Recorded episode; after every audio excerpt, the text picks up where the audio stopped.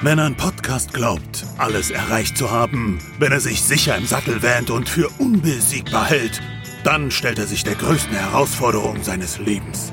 Es wird ein Spiel für ihn ausgewählt, von dem er noch nie gehört hat. Und ihm bleiben 14 Tage, um alles über dieses Spiel herauszufinden, um dessen Welt zu durchmessen, dessen Wesen zu ergründen und schließlich vor die Richter zu treten. Denn dort wird entschieden, ob es dem Podcast gelingt, neue Erkenntnisse zu schaffen, ob er die Fähigkeit und Cleverness besitzt, um diese Prüfung zu meistern. Man nennt sie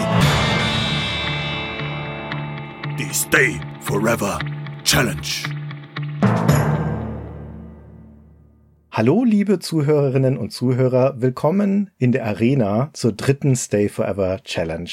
Auch heute habe ich wieder einen befreundeten Podcast eingeladen, der aus lauter Retro-Spiele-Kennern besteht. So sagen sie zumindest. Das wollen wir heute mal überprüfen. Und dieser Podcast, das ist die Zankstelle. Ich freue mich sehr, hier zwei Leute aus der umfangreichen Zankstelle-Crew begrüßen zu dürfen, nämlich den Jürgen. Hallo Jürgen. Hallo, schön, danke, dass wir da sein dürfen.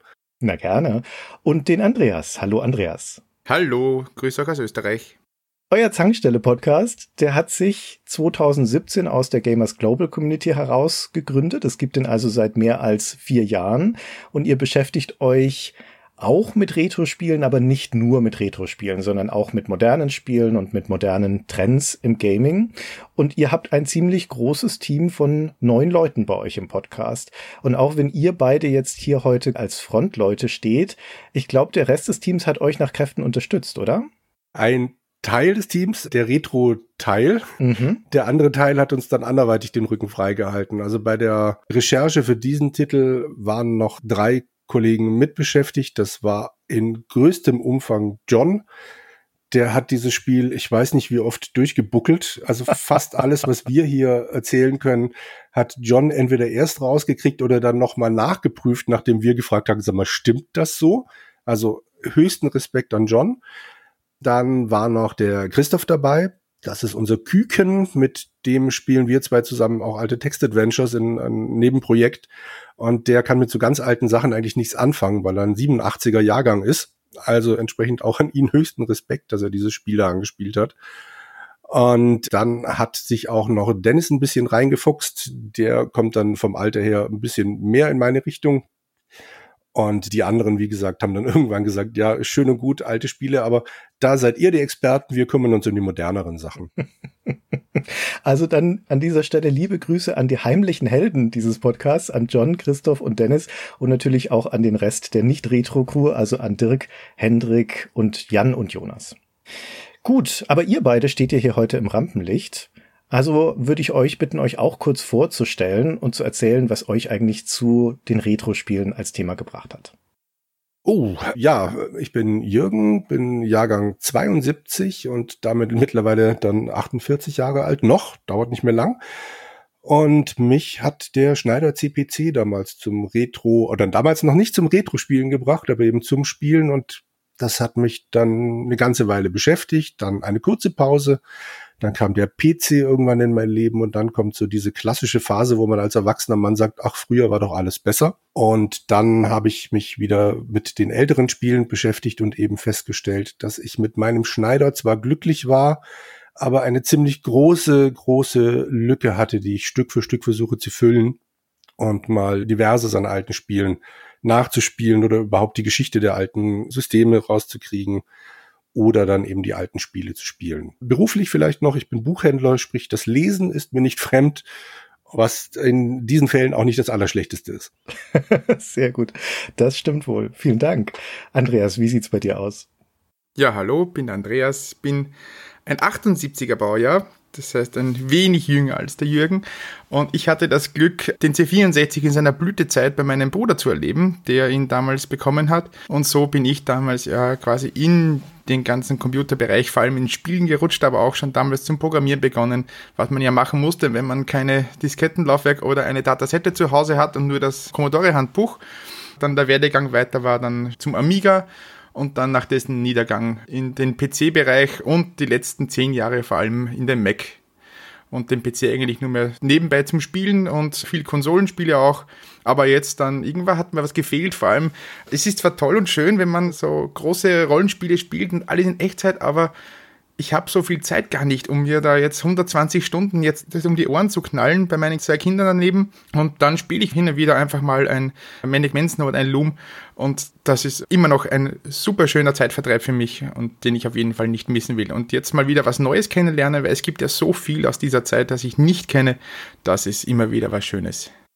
Sehr schön. Also ihr seid sowohl altersmäßig als auch von eurer Vorerfahrung her wunderbar geeignet dafür, um über dieses Spiel heute zu sprechen. Und ihr seid ja auch erfahrene Podcaster, nicht nur in der Zankstelle. Wenn ich mich nicht ganz irre, seid ihr auch zum Beispiel bei den Kollegen von Retrokompott gern gesehene Gäste. Sprecht dort auch nicht nur über Spiele, sondern auch über alte Hardware. Also quasi Universalschnies, möchte ich fast sagen, wenn es um die Retro-Szene geht. Genau so sehen wir uns, ja, ja. Dort haben wir uns auch kennengelernt, Jürgen und ich, und ich habe mich ja dann quasi eingeschlichen jetzt die letzten Monate erst in die Zankstelle und bin da sozusagen das jüngste Mitglied des Teams. Na, dann wollen wir doch mal schauen, ob Jürgen das heute vielleicht bereut. Dieses Podcasts. Denn wir haben euch ja wieder ein Spiel gegeben. Wir haben die Manpower des Zankstelle Podcasts geworfen auf ein einigermaßen obskures Spiel. Vor genau 14 Tagen habe ich euch den Titel genannt. Seitdem hattet ihr Zeit, alles nur Erdenkliche darüber herauszufinden. Und heute sprechen wir darüber, ob ihr interessante Facetten an dem Spiel entdecken konntet. Und dieses Spiel ist The Third Courier. Ich würde mal sagen, im weitesten Sinne ein Rollenspiel von Accolade aus dem Jahr 1989. Die obligatorische Frage, kanntet ihr das Spiel vorher? Nein. Nein. Sehr gut, das ist genau das, was ich immer hören möchte. Und jetzt kennt ihr es vermutlich besser als jeder andere Mensch auf diesem Planeten, vielleicht mit Ausnahme von John. Wie groß war der Schmerz in der Auseinandersetzung mit The Third Carrier? Oh, ich weiß nicht, ob ich das schon sagen will. Also ich möchte es mal so formulieren. Es ist nicht ganz das Spiel, das ich im ersten Moment erwartet hatte. Du hattest uns die Aufgabe gestellt. Ich habe mir die ersten Screenshots angeguckt, habe gelesen, worum es geht. Da werden wir dann gleich drauf zurückkommen. Und ich habe gedacht, boah, cool. Und dann habe ich es gespielt und habe nach fünf Minuten gedacht, okay, das wird spannend. Nach zehn Minuten habe ich gedacht, das wird schwierig und nach 15 Minuten habe ich zum ersten Mal gedacht, okay, ich nehme mir jetzt noch mal ein Blatt Papier und fange schon mal an, die Karte noch mal aufzumalen. Also es war eine langwierige Beschäftigung für gewöhnlich. Ich kenne das noch aus der Schulzeit. Die Bücher, die mir am Anfang nicht gefallen, das waren die, die ich am Ende des Deutschunterrichts meistens mochte. Ich möchte noch nicht zu weit greifen, aber es ist mit diesem Spiel nicht passiert. Andreas, hast du vielleicht deine Liebe entdeckt? Nein, auch bei mir ging leider die Liebe daran vorbei. Ich dachte zuerst im ersten Moment bei den ersten Screens, es handelt sich um ein Adventure, ein Point-and-Click-Adventure in die Richtung Sala Hexuma oder so, aber weit gefehlt. Es ist eher ein, wie du schon gesagt hast, ein Rollenspiel im klassischen Stil von Dungeon Master. Man bewegt sich auch so durch die Gegend. Grundsätzlich ist es eben von der Mechanik her in diese Richtung, aber das Setting ist sehr, sehr interessant, weil es in Berlin spielt und zwar zur Zeit des Kalten Krieges, wo wir eben dann gleich direkt dabei sind, dass es eben 89 herauskommt und spielen tut das, glaube ich, im, wenn ich jetzt richtig bin, im 90er Jahr. Oktober 1990. Genau, es wird an und für sich das Datum so nicht genannt, wann genau es spielt, aber es werden dann Mails verschickt und die haben ein Datum und an dem kann man es festmachen, wann das jetzt spielt. Ganz interessant ist, dass die Realität das Spiel ja quasi eingeholt hat. Weil, wie wir alle wissen, hat der Mauerfall das Spiel ein wenig den Strick gedreht, dass es quasi, wie es rausgekommen ist, gar nicht mehr aktuell war. Und da haben wir auch die Programmierer und auch die Designer dazu gefragt, was sie sich dachten damals. Und da kamen auch interessante Antworten dazu. Sehr gut, ich bin sehr gespannt darauf, das zu hören. Ja, generell war da die Kontaktaufnahme eine große Freude, überhaupt einmal die Leute ausfindig zu machen und zu sehen, ob sie noch erreichbar sind und vor allem, ob sie sich noch erinnern können. Weil das Designstudio Manley Associates, das wurde eben gegründet von Carol und Ivan Manley. Und das kennt man vielleicht, später wurde das nämlich in EA Seattle umgenannt. Und bestand dann auch noch bis 2002 und die haben auch ein paar Need for Speed Teile zum Beispiel gemacht. Also es könnte durchaus ein Studio sein, das länger bekannt ist. Die beiden Männli sind inzwischen schon um die 80 und über 80 und da war es durchaus sehr interessant, die Kontaktaufnahme überhaupt mal festzustellen, weil sie sind ja jetzt nicht gerade sehr weit verbreitet in den sozialen Medien, aber ich habe es dann schlussendlich hinbekommen, über klassische SMS einen Kontakt aufzubauen und dort dann auch Fragen stellen zu können. Wow. Also ich bin sehr gespannt darauf, was ihr dann erzählen könnt über eure Gespräche mit Carol und Evan Manley über die ganze Entstehungsgeschichte. Ein paar interessante Aspekte haben wir jetzt schon angeteasert. Aber ihr habt ja schon angefangen, gerade über das Szenario zu sprechen. Ich glaube, ich darf soweit vorausgreifen und sagen, im Großen und Ganzen ist The Third Carrier kein gelungenes Spiel. Aber das macht ja noch nichts. Deswegen kann es ja trotzdem interessant sein. Und das Interessante beginnt schon bei dem Szenario.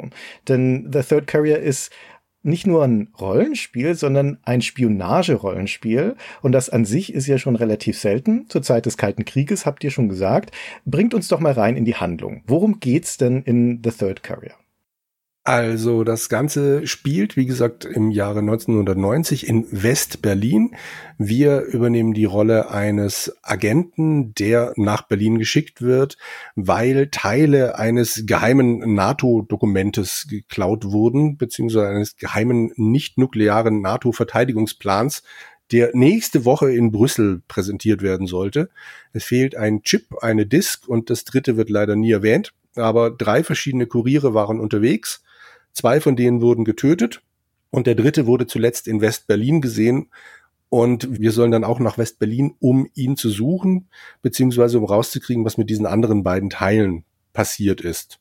Wichtig ist, wir haben sieben Tage Zeit, um eben diesen Auftrag zu erfüllen. Gut, wir spielen also einen CIA-Agenten, der darüber geschickt wird, um nach den Rechten zu sehen, der in West-Berlin ankommt.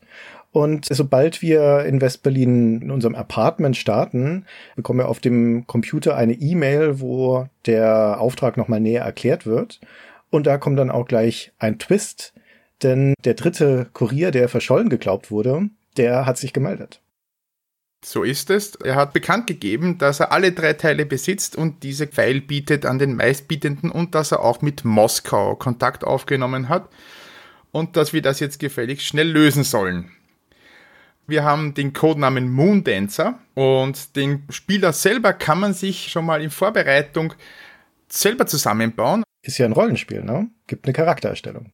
Den kann man durch Zuweisung von speziellen Attributen einer Scheinidentität geben. Man nimmt dann zuerst einmal einen Allerweltsnamen wie Gunnar Schmidt oder so. Und Schrecklich. Genau, ist aber völlig egal, weil man kann sich auch Spieler einsenden, damit man weiß, das ist der erste. Danach wird man nur mehr mit Moondancer angesprochen.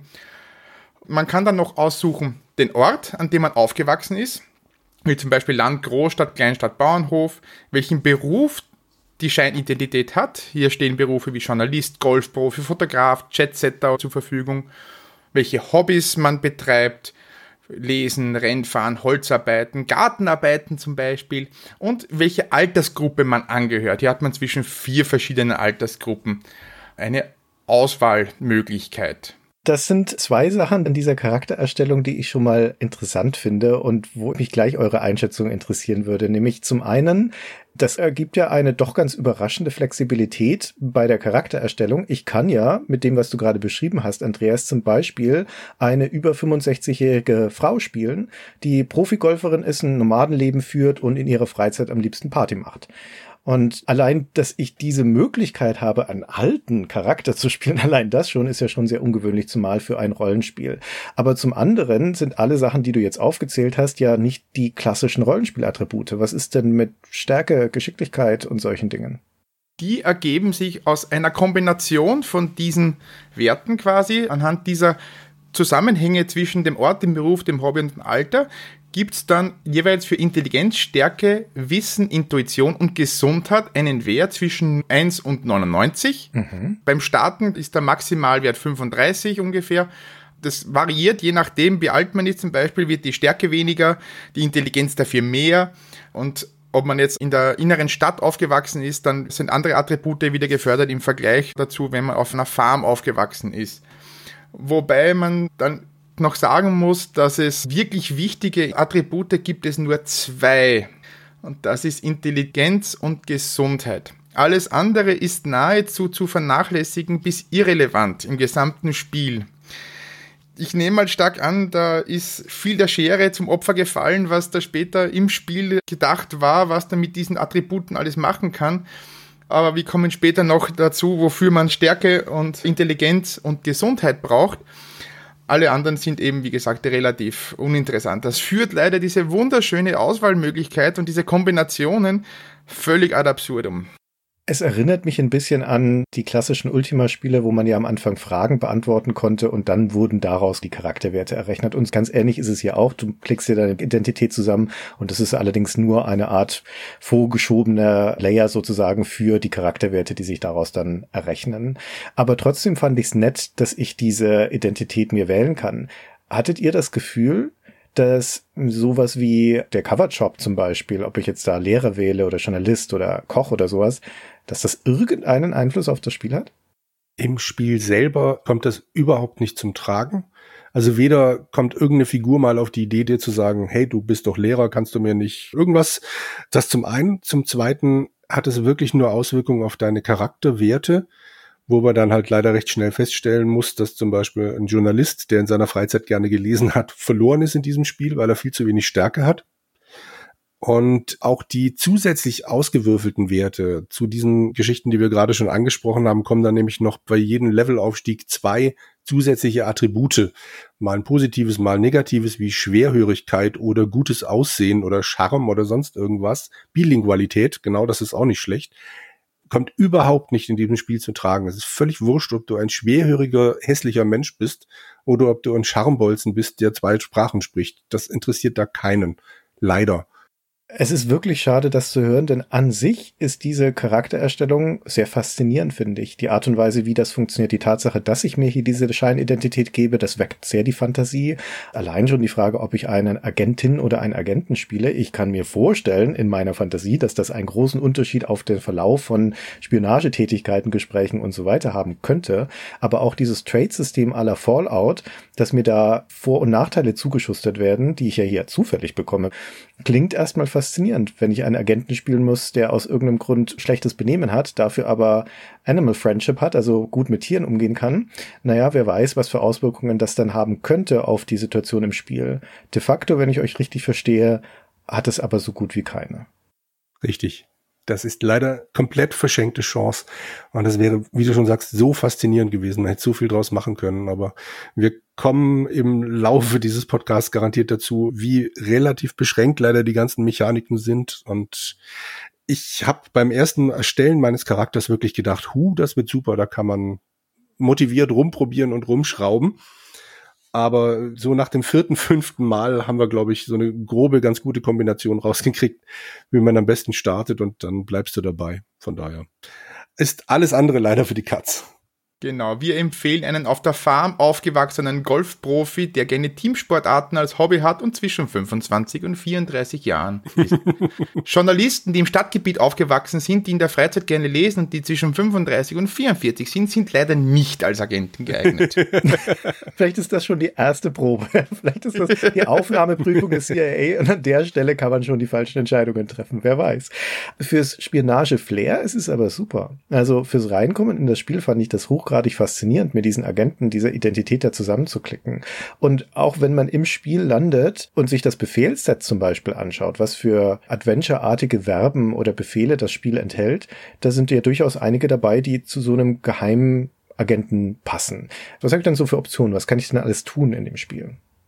Also grundsätzlich kann man sagen, dass bei dem ganzen Spiel eine große Vision im Vordergrund stand. Also man wollte da Neuland betreten in der Hinsicht, weil so viele Rollenspiele in diesem Bereich gibt's ja nicht. Und teilweise gibt es ganz wunderbare Komfortfunktionen, weil es gibt doch eine Unzahl an Aktionsmöglichkeiten, die man so hat im Inventar oder halt von den Tätigkeiten. Und zum Beispiel werden nur die angezeigt, die auch wirklich sinnvoll sind in dieser Situation. Also dieses ewige Herumklicken und dann mit irgendwelchen, das kann ich jetzt nicht oder das, das kann man sich ganz wunderbar ersparen dadurch. Das ist dem Spiel hoch anzurechnen in der Hinsicht, dass es durchaus Komfort bietet in einem sehr begrenzten Bereich. Okay, was kann ich denn machen als Geheimagent? Du kannst dich zum Beispiel bewaffnen. Mhm, schon mal gut.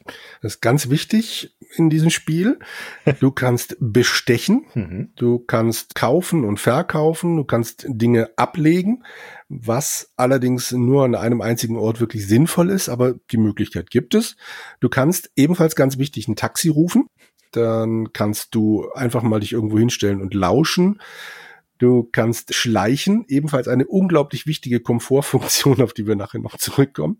Du kannst überwachen, Dinge nehmen, Dinge benutzen, ebenfalls wichtig speichern. Es gibt leider nur einen Speicherpunkt und ganz wichtig das Spiel beenden.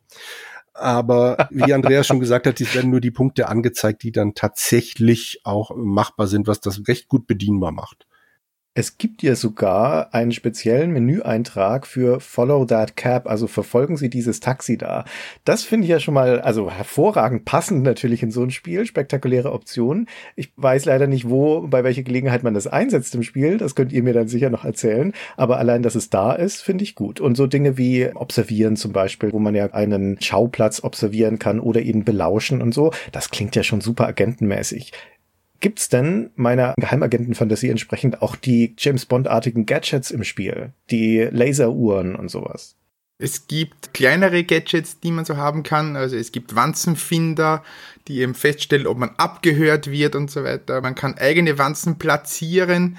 Es gibt ein Fotofax, mit dem man Menschen fotografieren kann und dann ein Foto davon nach Langley zu schicken und da wieder ein Dossier von Langley, von der CIA über diesen Menschen zu bekommen, um so mehrere Informationen zu haben. Cool. Und wie leider so oft, manche Geräte sind da, um genau einmal im Spiel eingesetzt zu werden und leider dann halt nur genau da, manche gar nicht, manche braucht man überhaupt nicht. Da sieht man wieder mal, es war offensichtlich ein viel größeres Ding geplant, als es dann schlussendlich geworden ist. Aber das Versprechen allein schon Follow that Cap ist wunderbar. Also die Atmosphäre, die das Spiel aufbaut und dann auch oft meistens hält, ist wirklich gut. Sehr schön. Okay, also wir können uns entsprechend bewaffnen ausstatten, sind auf geheimdienstliche Tätigkeit gepolt und starten jetzt das Spiel in einem Apartment in Berlin. Was machen wir dann jetzt? Was ist die Aufgabe und wie geht's los? Was einem gleich zu Beginn auffällt, ist, dass ein Datum D1 eingeblendet wird, also der Tag, an dem wir sind, und daneben eine Uhrzeit. Und diese läuft in Echtzeit ab. Das heißt, alle sieben Sekunden vergeht eine Minute im Spiel. Okay. Das klingt am Anfang eher so wie in die Richtung Deadline oder so, wo man einfach Dinge verpassen könnte vielleicht, oder Cruise for a Corps dass man ihm sagen kann, okay, ich war da nicht zur richtigen Zeit am richtigen Ort und legt schon mal nahe, dass es vielleicht nicht gerade beim ersten Mal durchspielbar sein könnte, dieses Spiel, sondern mehrere Durchläufe braucht. Aha. Das verspricht wieder mal mehr, als es dann schlussendlich hält. Mehrere Durchläufe braucht man allerdings, um alleine schon auf dieser Karte dann sich zurechtzufinden, weil das Spiel lässt einem meistens recht alleine wie schon jetzt. Man steht also in diesem Apartment kann unter anderem den Anrufbeantworter abhören, man kann sich ein paar Dinge schnappen wie einen US-Pass, ein paar Deutschmark, eine Walter PPK als Waffe und man kann auch den Computer benutzen. Und dieses Computer benutzen, das macht durchaus so halbseiden Spaß, denn einmal pro Session, pro Spiel muss man nämlich einen wundervollen Kopierschutz über sich ergehen lassen, den der Test bei der ASM als elend bezeichnet hat und den ich aber persönlich jetzt gar nicht so schlecht finde, weil ich habe mir das Spiel jetzt im Zuge unserer Recherchen auch besorgt für meine Sammlung und halte den Codeschieber jetzt in meiner Hand. Es handelt sich um eine Pappe, wo man verschieben kann eine Karte und je nachdem verschiebt sich der Vergleich ist eine Cäsar-Verschlüsselung. Also da, wenn man ein bestimmtes Symbol eingibt, dann weiß man, okay, wenn man den Blue-Linie hat, dann ist ein A ein X, ein B ein Y und so weiter. Und das Spiel gibt einem an, okay, nimm dieses Symbol, nimm die rote Linie und welche Passwort musst du mir eintippen, wenn ich dir das und das gebe. Das muss man Gott sei Dank nur einmal machen pro Spielrunde. Das ist so eine Art Rechenschieber. Eine Variante des Code Wheels, würde ich sagen. Genau. Ich habe meine Version auch gerade hier vor mir liegen. Wir vergleichen die gerade. Ich finde es originell. Icolate hatte zu dieser Zeit fast ausschließlich Code Wheels in den Packungen liegen. Und das ist eine Variante davon, die ich selten gesehen habe oder eigentlich in der Form noch nie woanders gesehen habe. Passt aber ganz gut zum Agentensetting. Und ich finde es immer nett, wenn ein Kopierschutz erstens so ein bisschen in die Metapher eingepasst ist und zweitens auch im Spiel passend integriert ist. Denn hier muss man den Kopierschutz ja nicht zu Spielbeginn einstellen, sondern zum Login in den Computer, um sich auszuweisen als CIA-Agent. Das passt. Ja, also da bleiben sie absolut im Setting.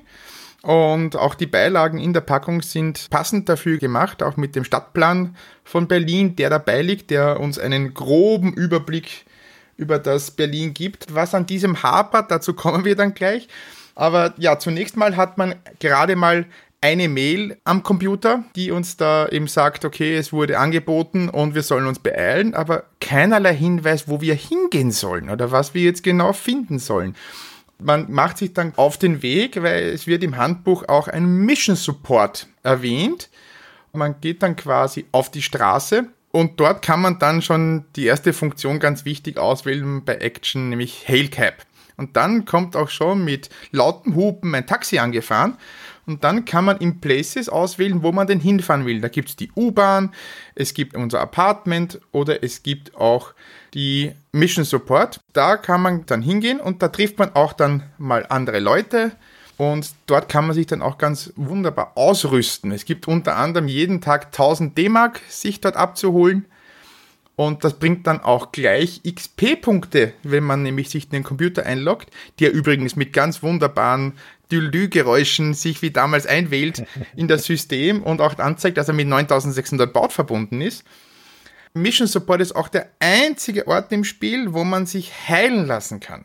Es kommt einem so vor wie bei Bart's Tale beim Resurrection von den Partymitgliedern beim Wiederbeleben. Man muss dort in den Tempel zurück, weil das der einzige Weg ist, um seine Leute da wieder zu beleben. So kommt es einem hier vor, dass der Doktor hier der einzige Weg ist, um wieder schnell zur Gesundheit zu kommen. Und dann bleibt immer noch, wenn man sich alles ausgerüstet hat, da kann man auch diesen Pflanzenschnüffler sich besorgen und mehr Waffen und so weiter, wovon man übrigens zwei immer mittragen kann, oder Jürgen? Ja. Mhm. Also wie bei Halo, nur viele Jahre vorher. genau. Genau. Nein, man kann sogar drei mitnehmen, weil es gibt danach auch einen Koffer, da kann man auch eine reinstecken. Aber mir gefällt die Idee, dass das hier der Urvater von Halo ist. Ja, das ist eine gute Idee. Eigentlich schon. Nur, dass man nicht automatisch heilt. Stimmt, ja, das mit dem Heilen, das wird noch interessant. Und dann steht man wieder da, wenn man alles abgegrast hat, mit allen gesprochen hat, außer mit Nigel, unserem Chef, der ist auch nie erreichbar. Dann steht man wieder in Berlin und naja, es gilt eine Karte zu zeichnen, eine sehr umfangreiche Karte. Wenn du gerade sagst, man steht in Berlin, ihr müsst uns ein bisschen helfen, uns das Spiel vorzustellen. Bei der Beschreibung gerade von diesem Mission Support, da stellte ich mir vor, so wie in den alten James Bond Filmen, James Bond, Geheimagent, geht in irgendeinen unscheinbaren Laden, drückt im Regal hinten das zweite Buch von links, eine Wand klappt auf und plötzlich steht man in Q's Labor und überall explodieren Sachen und Funken fliegen und sowas und dann werde ich dort ausgerüstet. Ganz so ist es im Spiel ja nicht. Wie präsentiert das Spiel denn die Welt? Es ist aber fast, fast, wirklich fast so. Wenn du jetzt tatsächlich mit dem Taxi bis zum Mission Support vorgedrungen bist, stellst du schon mal fest, du stehst mitten auf der Straße und kannst jetzt anhand des Kompass wählen, in welche Richtung du gehen möchtest. Also Mission Support liegt im Süden der Straße. Entsprechend musst du einmal auf S drücken, dann stehst du vor einer Häuserfront, die zum größten Teil in ganz Berlin gleich aussieht. Und wenn du nochmal auf S drückst, gehst du in Mission Command rein, wobei das genau genommen einfach nur ein ungeblendeter Bildschirm ist.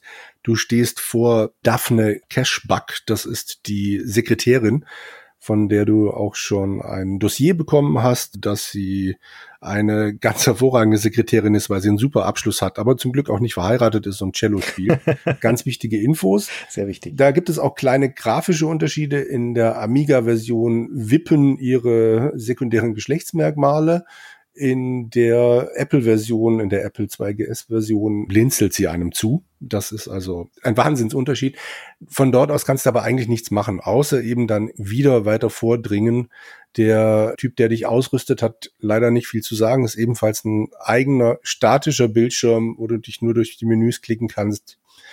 Und Nigel, wie gesagt, unser Boss, von dem wir ebenfalls ein Dossier bereits hatten, das ihn in den glühendsten Farben beschreibt, den sehen wir nie. Es gibt immer diesen Punkt, see Nigel und jedes Mal sagt uns Daphne, nee, der ist gerade in der Besprechung, nee, der kann gerade nicht, nee, der ist gerade außer Haus. Also da gab es leider keinen großen James Bond-Moment. Und auch der Rest durch Berlin wird jetzt nicht plötzlich mit irgendwelchen Autofahrten oder irgendwelchen Verfolgungsjagden großartig aufgepimpt. Es findet hoffentlich viel in deinem Kopf statt. Das Spiel gibt da nicht viel Grundlage dazu. Wenn ich nur kurz beschreiben darf, wie das Spiel überhaupt aussieht. Also es ist vertikal geteilt, wobei die linke Seite ein wenig, also es ist ein bisschen mehr als die Hälfte. Und da sieht man halt ein Bild der jeweiligen Situation und auch draußen in der freien Welt, wie schon vorher gesagt, man geht durch die Welt schrittweise, wie eben in den klassischen Dungeon Crawlern, aller äh, auf die Beholder oder im Dungeon Master. Und mit der Tastaturbelegung W, E, N und S geht man halt in die jeweiligen Himmelsrichtungen. Das geht mit der Tastatur ziemlich gut. Man kann das Ganze auch mit der Maus durchklicken. Das Problem hierbei ist nur, der Kompass dreht sich mit. Das heißt, wenn man nach Norden geht, eine Straße nach Norden weit rauf, und man sieht dann auf der linken Seite, wer eingeblendet wird, wenn sich da irgendwas Besonderes befindet, und man dreht sich dann nach Westen, dann wechselt Westen nach oben, weil man geht ja gerade raus nach Westen. Und mit der Maus habe ich mich schon öfter verklickt in dieser Hinsicht, dass man dann wieder zurückwechselt in die andere. Nein, ich wollte da nicht hin und die Tastatur ist echt zu empfehlen, was Steuerung angeht im Vergleich zur Maus. Man kann auch leider nicht in die Bildchen klicken, das wäre auch eine schöne Option gewesen, aber das funktioniert alles nicht. Die Maus ist quasi nur als nette Beigabe.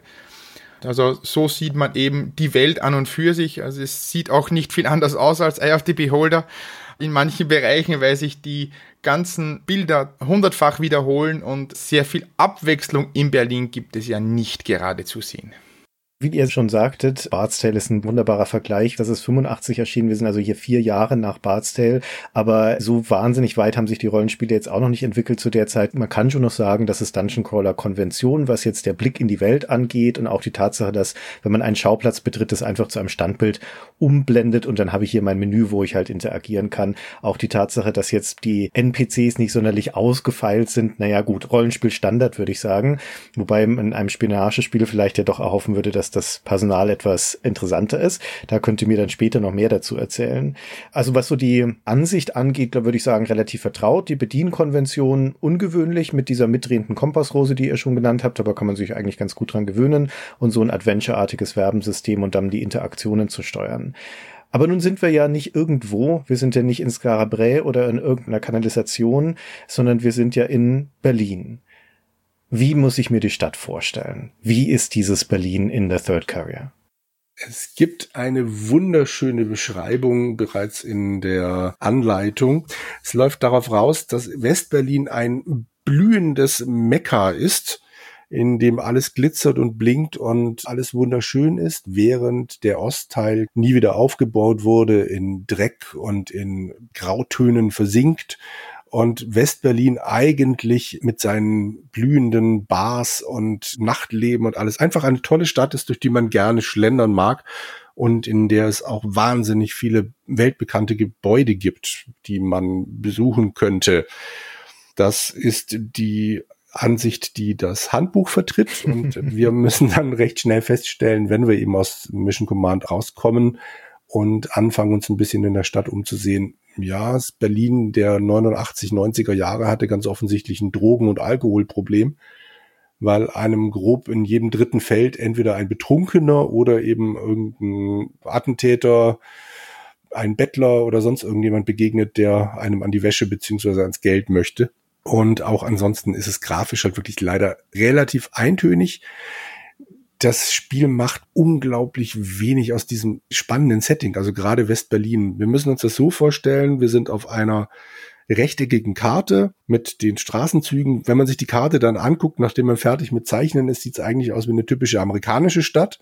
Also alles schön in Blöcken. Das ist nicht so ganz das West-Berliner Flair, aber gut, damit kann man leben. Die Straßennamen existieren tatsächlich in West-Berlin, kommen, glaube ich, auch ungefähr in der Reihenfolge vor. Der Witz an der Geschichte ist nur, dass die Karte schon mal um 90 Grad gedreht ist. Sprich, Ostberlin im Süden liegt dieser Karte, was auch eine Weile braucht, bis du zum ersten Mal auf die Idee kommst. Wenn du also drumherum läufst und überall auf Mauer stößt, auch das ist spannend, dass Westberlin anscheinend relativ klein ist und überall von der Mauer umgeben ist, stellst du irgendwann fest, okay, die ganzen Übergangspunkte nach Ostberlin sind im Süden. Aber gut, damit können wir leben. Und wie gesagt, die ganzen Züge, die Straßenzüge sind sehr, sehr, sehr, sehr gleichförmig. Du läufst durch die Gegend, siehst immer wieder rechts und links zum Beispiel ein Symbol für eine Bar aufpoppen. Das ist dann so ein Cocktailglas oder ein Symbol für ein Mietshaus. Das ist dann so eine Art Treppenhaus, das man von außen sieht. Und da kann man dann immer sich drehen und reingehen oder eben Händler. Und ganz, ganz selten gibt es auch mal solche Geschichten, wo man sagt, oh, das muss ein wichtiger Punkt sein. Schloss Charlottenburg zum Beispiel oder dann das Brandenburger Tor. Wenn man sich dorthin dreht, dann gibt es tatsächlich mal eine eigene Grafik. Also meistens Schloss Charlottenburg ist die große Ausnahme. Aber man erkennt dann auch mal auf einem Bild das Brandenburger Tor zum Beispiel. Aber das sind sehr, sehr, sehr wenige Ausnahmen in einer sehr, sehr, sehr großen Stadt.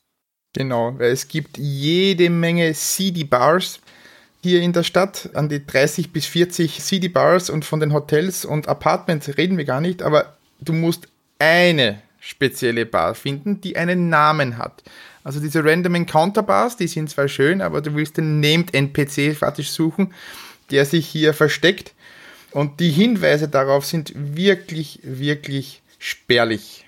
Und wie wir schon gesagt haben, Gegner, die normalerweise Orks und Goblins sind, die sind halt hier die typischen Penhändler, also Obdachlose, Betrunkene. Und das Interessante ist, die laufen hier wirklich in Scharen herum. Wenn man nicht schleicht, dann kann es passieren, dass man bei jedem zweiten Schritt so einem Gegner über den Weg läuft. Man kann versuchen, den zu verjagen, indem man ihn einschüchtert. Da gibt es einen eigenen Button, Threaten. Dann kann es am Anfang ziemlich gut passieren, dass die davonlaufen und man dann seinem Tagwerk der Kartografie weitermachen kann. Oder sie greifen einem an. Und hier kommt das Bewaffnen ins Spiel, das Jürgen schon vorher erwähnt hat. Denn mit dem hat es etwas ganz Besonderes auf sich, Jürgen, gell? Du musst jedes Mal auf Bewaffnen, also Arm drücken, kannst dann aus dem Inventar dir deine Waffe aussuchen. Am Anfang hast du nur kleinkalibrige Waffen und hast mit etwas Glück dann später auch noch ein Messer oder sowas. Aber nehmen wir zum Beispiel eine Walter PPK. Wenn du die dann mit Arm ausgerüstet hast, kannst du den Gegner angreifen und der greift dich zurück an. Und du bist ja ein gut ausgebildeter Agent, der nach West-Berlin geschickt wurde, um dieses große Unglück zu verhindern, dass die Russen vielleicht an NATO-Geheimnisse kommen. Entsprechend ist es logisch, dass du teilweise von dem ersten dahergelaufenen Bettler umgelegt wirst, weil du ständig daneben schießt. Der direkt vor dir steht, wohlgemerkt. Das Spiel hat eine unglaublich starke Zufallskomponente. Ich hatte in einem Durchlauf in zwei Feldern hintereinander einen Bettler, der ja gleich aussieht überall. Und den ersten habe ich mit dem ersten Schuss dieser kleinkalibrigen Pistole erledigt. Den zweiten habe ich sechsmal daneben geschossen, bevor ich ihn auch nur überhaupt einmal gestreift habe. Das ist schon ein bisschen schade, weil mein Charakter eigentlich ja darauf ausgelegt war, ganz gut treffen zu können, beziehungsweise relativ viel Gesundheit hatte, dass ich auch ein paar Treffer aushalte. Aber dieser zweite Bettler hat mich fertig gemacht. Also das zum einen und zum zweiten ganz wichtig. Du musst danach wieder auf Arm drücken und die Waffe wieder wegnehmen, also dich entwaffnen weil du eventuell im nächsten Feld über einen Polizisten stolperst, der deinen Ausweis sehen will. Wenn du da bewaffnet rumläufst, hast du verloren. Dann wirst du eingesackt. Weil das Problem ist auch, wenn du unbewaffnet bist und es kommt zu einer Konfrontation mit einem Gegner, dann hast du die Wahl. Du kannst ihn eben verscheuchen, du kannst versuchen, ihn zu bestechen oder eben dann zu kämpfen. Wenn du allerdings bewaffnet in einen Konflikt gehst, dann wirst du automatisch sofort angegriffen. Und das ist natürlich ganz blöd bei einem Polizisten, der fängt nämlich auch sofort zu schießen an und die halten auch wirklich viel aus. Also es ist eine fast schon paradoxe Situation, in die uns das Spiel hier bringt, finde ich auch eurer Beschreibung nach. Denn auf der einen Seite finde ich das ganz nachvollziehbar, dass das Spiel sagt, Moment, du bist hier ein Geheimagent. Man läuft natürlich nicht bewaffnet durch die Straßen. Du musst schon deine Waffe verstecken. Du musst, wenn du kontrolliert wirst, deinen Ausweis vorzeigen. Also da wird ein gewisser Aspekt des Realismus mit reingebracht. Auf der mechanischen Ebene eine Art von Zwang, dass du dich verhalten sollst wie ein Geheimagent. Auf der anderen Seite läuft man aber in Berlin rum und erschießt links und rechts Betrunkene und Bettler, wenn ich euch richtig verstanden habe. Genau wie das ein Undercover-Agent natürlich tun würde. Genau das, richtig. Und nur wenn du die Betrunkenen und Bettler erschießt, hast du auch eine Chance, stärker zu werden. Das macht das Ganze dann noch besser. Die sind das Kanonenfutter, die sind meine Trainingspuppen sozusagen. Genau, richtig. Aber die Trainingspuppen können auch sehr, sehr gut zurückschießen. Es ist mir schon ein paar Mal passiert, dass ich als, wie gesagt, top ausgebildeter CIA-Agent mit allen Wassern gewaschen von einem normalen Bettler umgenietet werde. Du bist ja gar kein top ausgebildeter CIA-Agent. Es gibt ja ein Level-System in dem Spiel und du startest natürlich auf Level 1 als Schnüffler und du kannst dich aber in den Rängen hochleveln bis zum Superspion. Wie genau funktioniert eigentlich das Charaktersystem? Jürgen, ich glaube, das hast du sehr ausführlich getestet. Ja, das ist dann der Punkt, an dem wir John wirklich sehr, sehr, sehr, sehr danken müssen. Mhm. Also er selber sagt, er hat teilweise tausend Versuche bei diversen Varianten gemacht. Wow. Es läuft darauf raus, dass du, wie du schon sagst, ein paar Level hast, in denen du aufsteigen kannst. Diese Level kannst du auf zwei Arten erreichen. Du kannst eben sehr, sehr, sehr viele Gegner umnieten oder dann Punkte über zum Beispiel den Computer, wenn du den benutzt, erreichen. Oder du löst einzelne Teile deiner Hauptaufgabe, also findest zum Beispiel diesen ersten Teil, der verloren wurde, diesen Computerchip, dann wirst du automatisch, völlig egal, wie viele Punkte du vorher hattest, auf den zweiten Level gehoben. Das sind dann 25.000 Punkte. Problem an der Geschichte ist, du wirst bei diesem Levelaufstieg nicht auch automatisch weiter, was weiß ich, zum Beispiel bei der Stärke hochgesetzt. Da kriegst du nur ein paar Pünktchen mehr, die du durch Erreichen der Aufgabe einfach hast. Darf ich die verteilen? Kann ich meinen Charakter irgendwie anpassen? Das passiert automatisch, wenn du auf der Straße jemanden schießt, wird deine Stärke größer. Wenn du den Computer benutzt, ist es eher die Intelligenz. Also solche Geschichten. Nur hat es eben einen großen Nachteil, wenn du diese Levelstufe erreichst, also diesen Chip zum Beispiel findest, kriegst du auch ein bisschen was mehr, aber du kommst um diesen Grind, dieses Töten, Töten, Töten gar nicht herum, weil du nur auf die Art und Weise eine Chance hast, eine regelmäßige Steigerung deiner Charakterwerte zu erreichen. Also gerade die Gesundheit und die Stärke werden halt später ein Riesenproblem im mittleren Bereich, weil es da einen sehr, sehr langen Dungeon gibt, in dem du nicht speichern kannst und dich eben auch nicht heilen kannst. Was du aber logischerweise beim ersten Mal nicht weißt und denkst, oh super, ich habe Level 2 erreicht machen wir mal weiter, war ja gar nicht so schwer. Und dann irgendwann stellst du fest, doch, es ist zu schwer. Entsprechend Charakterentwicklung gibt es hauptsächlich durch deine Zufallsbegegnungen auf den Straßen und ganz, ganz selten durch die Aufgaben, die du lösen kannst. Deshalb ganz selten, weil es leider auch relativ wenige sind. Andreas hat vorhin mal das Fotofax erwähnt. Du findest ab und zu auch mal Händler auf den Straßen, zwei Straßenhändler gibt es zum Beispiel oder auch in ein paar Shops. Es gibt einen Schuhladen und es gibt einen Metzger, die du jeweils mit diesem Fotofax fotografieren kannst. Dann fährst du zurück in dein Apartment, startest da wieder deinen Computer, wählst da dann diese Dossiers aus und siehe da, von diesen Typen haben wir jetzt ein Dossier. Da fährst ihren Namen, so ein paar andere Kleinigkeiten beim Schlachter zum Beispiel, dass er nebenbei einen Schwarzmarkthandel betreibt und dann kannst du mit diesen Informationen dann hoffentlich ein bisschen was anfangen. Und das sind so Sachen, mit denen du ein paar Pünktchen nebenbei verdienen kannst.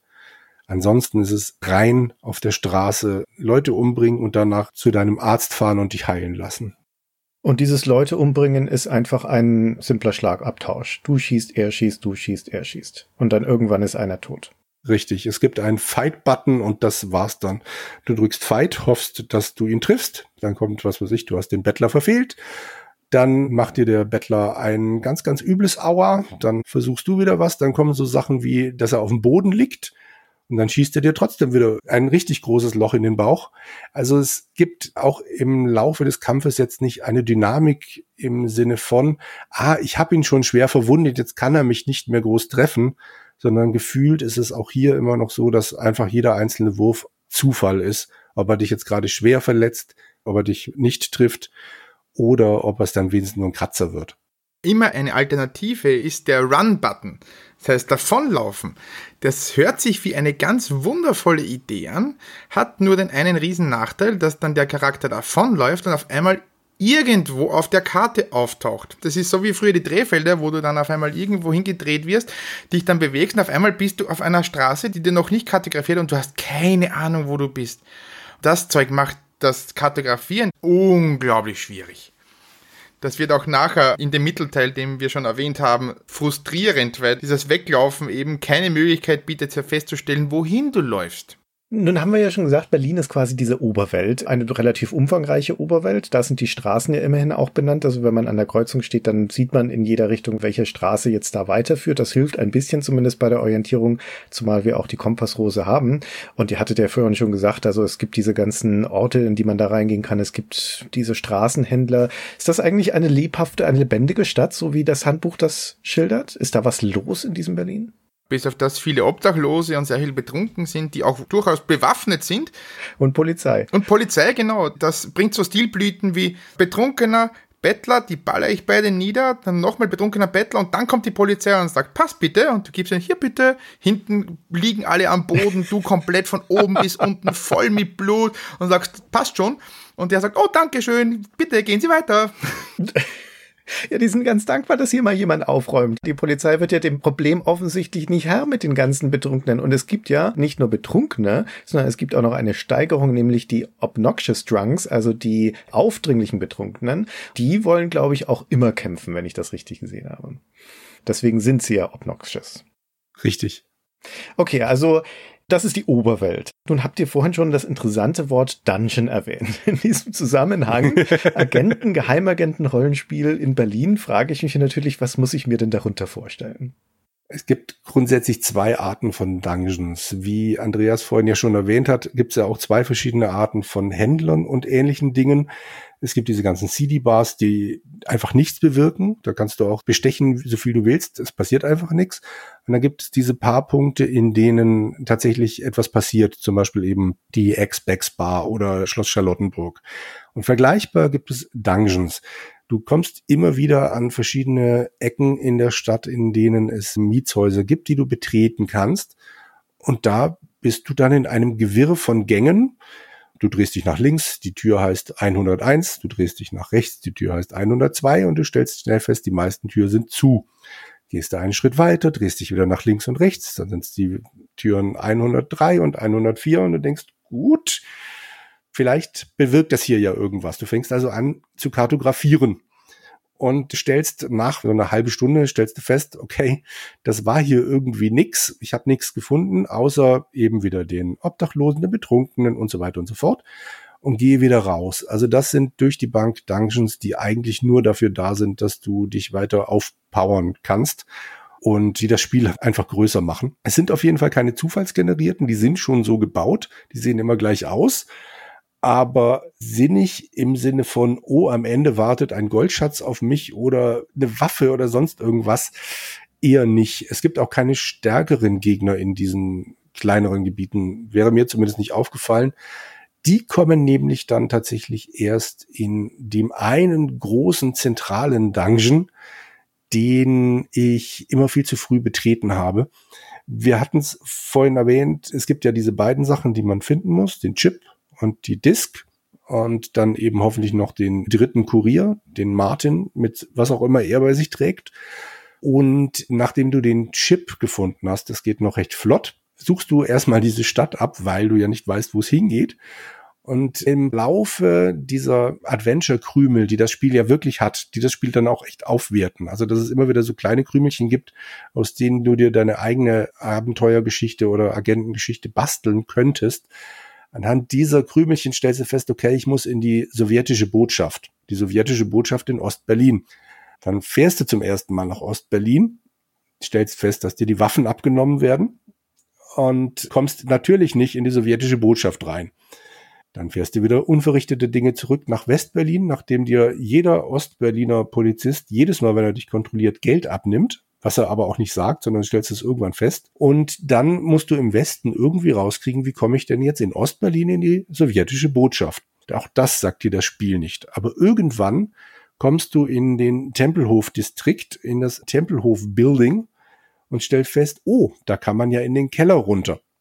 Im Keller des Tempelhof-Buildings kann man dann mit seinen Lockpicks, die sonst auch nicht allzu oft für irgendwas gut sind, aber du kommst dort weiter und wenn du dir die Visa-Karte eingepackt hast, mit der Visa-Karte kannst du eine Tür zur Kanalisation knacken. Und die Kanalisation von Berlin hat natürlich keine Mauer. Es gibt logischerweise keine West- und keine Ostberliner Kanalisation, sondern du kannst jetzt versuchen, durch diese Kanalisation in den Osten zu kommen und über die Kanalisation in die sowjetische Botschaft einzudringen. Und hier beginnt dann unser Unglück. Also das ist dieser Punkt, an dem ich John sehr, sehr, sehr dankbar bin. Ich bin ihm auch davor schon sehr dankbar, aber das ist der Punkt, an dem er sich wirklich durchgebissen hat. Ich weiß nicht, wie oft ich beim Versuch, diese Kanalisation zu kartografieren, gestorben bin, weil es nur starke Gegner gibt und wie Andreas vorhin ja schon gesagt hat, die Run-Funktion hier nichts nutzt. Du kannst ja nicht in einem unkartografierten Gebiet, in dem es einfach immer nur heißt, Aquädukt oder Sur, du kommst ja nicht weiter, wenn du rennst und dann in irgendeinem Feld landest, das genauso heißt wie alle anderen auch. Du kannst also eigentlich nur sterben. Du kannst nicht speichern, du kannst nur sterben oder eben, das habe ich dann versucht, drei Tage lang durch Berlin zu laufen und Obdachlose umzubringen, um stark genug zu werden. Das kann dann dazu führen, dass man irgendwann in der sowjetischen Botschaft landet und versuchen kann, Teil zwei des Auftrags in Angriff zu nehmen. Die sowjetische Botschaft ist, Überraschung, Überraschung, ein Dungeon. Man kann nicht speichern. Das Schöne ist ja, ich habe dann irgendwann die Amiga-Version gespielt im Emulator, da kann man dann speichern. Dank des Emulators, sonst wäre ich irgendwann, naja, jedenfalls steht man dann irgendwann da in der Botschaft und fängt dann wieder an zu kartografieren erst den ersten Stock, stellt man fest, verdammt, da ist nichts. Dann stellt man fest, es gibt einen Aufzug. Hurra, es gibt einen zweiten Stock. Und da wird man dann fündig. Es gibt tatsächlich einen Typen im Internet, der dieses Spiel auch gespielt hat und beschreibt und der sagt, er hat vier Stunden diese Kanalisation kartografiert. Ich würde das grob bestätigen. Also wenn du nicht ständig speichern kannst, wie in dieser Amiga-Fassung, die ich dann eben gespielt habe, dann bist du automatisch verflucht und musst immer wieder von vorne anfangen und gehst dann halt bei das nächste Mal, wenn du da drin bist, statt links rechts, um wenigstens nochmal drei Räume weiter zu kommen. Du kannst dich zwar davor ausrüsten, indem du beim Schlachter den Schwarzmarkt freischaltest und dort dann noch ein bisschen was kaufst, wie zum Beispiel eben eine kugelsichere Weste. Aber auch das hilft nur bedingt weiter, wenn du nicht wirklich sehr, sehr weit mit deinen Charakterwerten gedient bist wenn ich kurz einwerfen darf, diese Kanalisation ist in zwei Teile aufgespalten. Der erste Teil sind sieben Schritte, das geht ja relativ flott noch.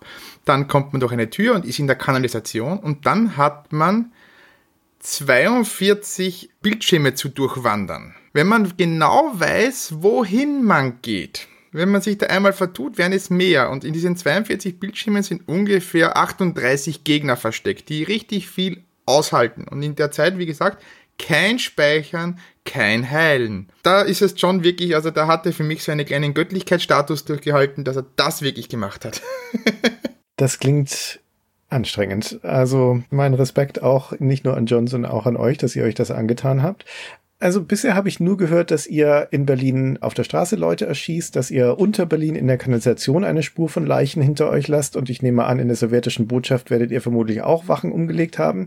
Irgendwie habe ich mir die Geheimdiensttätigkeit noch vielfältiger vorgestellt. Geheimer vor allem?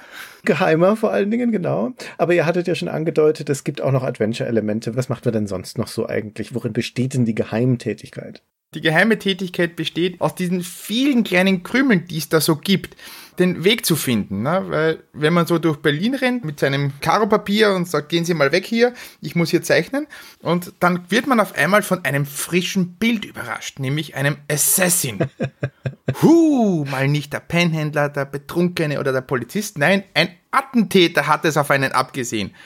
Und wenn man dann den endlich geschafft hat, dann findet man da ein Streichholzbriefchen und da steht der Name Expex Bar drauf. Leider war für die Adresse dieser Bar nicht mehr genügend Platz auf dem Streichholzbriefchen, aber zumindest weiß man mal, man muss die Expex Bar suchen. Das hilft ja schon mal, ne? Und auch eine Mail aus Länglich, die uns mitteilt, dass er in den Bars gesichtet worden ist und wir sollen mal die Bars durchsuchen diese kleinen Krümelchen, das ist praktisch wie bei Dark Souls mit der Lore, die im Hintergrund miterzählt wird. Ich glaube, die haben sich das da abgeguckt. Das macht so das aus, wo man immer wieder denkt so, ha, ich wusste es, da gibt's doch noch was. Und es zeigt wieder mal, was für eine große Vision dieses Spiel hätte sein können und welche Idee dahinter stand grundsätzlich, dass es viel mehr wollte, als es dann schlussendlich zusammengebracht hat, leider. Okay, ihr hattet ja schon gesagt, Dinge, die man finden muss, sind der Chip und die Diskette. Eines davon findet man in der sowjetischen Botschaft. Ich glaube, die Diskette war es. Wo ist der Chip? Charlottenburg. Im Palast, im Schloss. Liegt dort unter der Nase in einer Vitrine, die allerdings alarmgesichert ist, wenn man erfährt. Und man kann im, das ist auch ein Teil des Adventure, man kann quasi im Nebenraum die Wache bestechen, dass diese kurzzeitig den Alarm ausschaltet, dann geht halt der Alarm nicht los und so weiter. Im Schloss, das findet man relativ flott. Das geht durchaus halbwegs manierlich rüber, aber der Weg eben in die russische Botschaft, der trennt die Spreu vom Weizen, kann man sagen. Wobei es natürlich schon auch so ist mit dem relativ flott, wenn du dann irgendwann weißt, dass du da eine Wache bestechen kannst, dann musst du erstmal die eine Wache finden, die sich bestechen lässt. Und natürlich versuchst du erstmal als guter Geheimagent irgendwie diesen Chip so aus der Vitrine zu kriegen. Du hast ja Gadgets dabei. Das klappt aber nie. Du musst also tatsächlich den einen Agenten mit Schnauzbart, was du aber auch nicht weißt, finden und den dann bestechen. Und hier kommt auch noch eine fantastische Sache zu tragen. Im Handbuch heißt es nämlich, du weißt immer, wie viel Geld du den Leuten geben musst, um sie zu bestechen, weil du nämlich so eine Streetwise hast. Du weißt genau, ah, damit kriege ich ihn. Schaffst du aber nie. Du musst immer zwei oder dreimal auf Bribe klicken. Oh, immer erst heißt, boah, bist du ein Knicker? Dieser spezielle Typ, die Palastwache, sagt dann irgendwann, hey, ich habe fünf Kinder zu ernähren. Und dann beim dritten Mal für gewöhnlich ist es dann, naja gut, okay. Der sagt dann eben, ich schalte den Alarm kurz aus.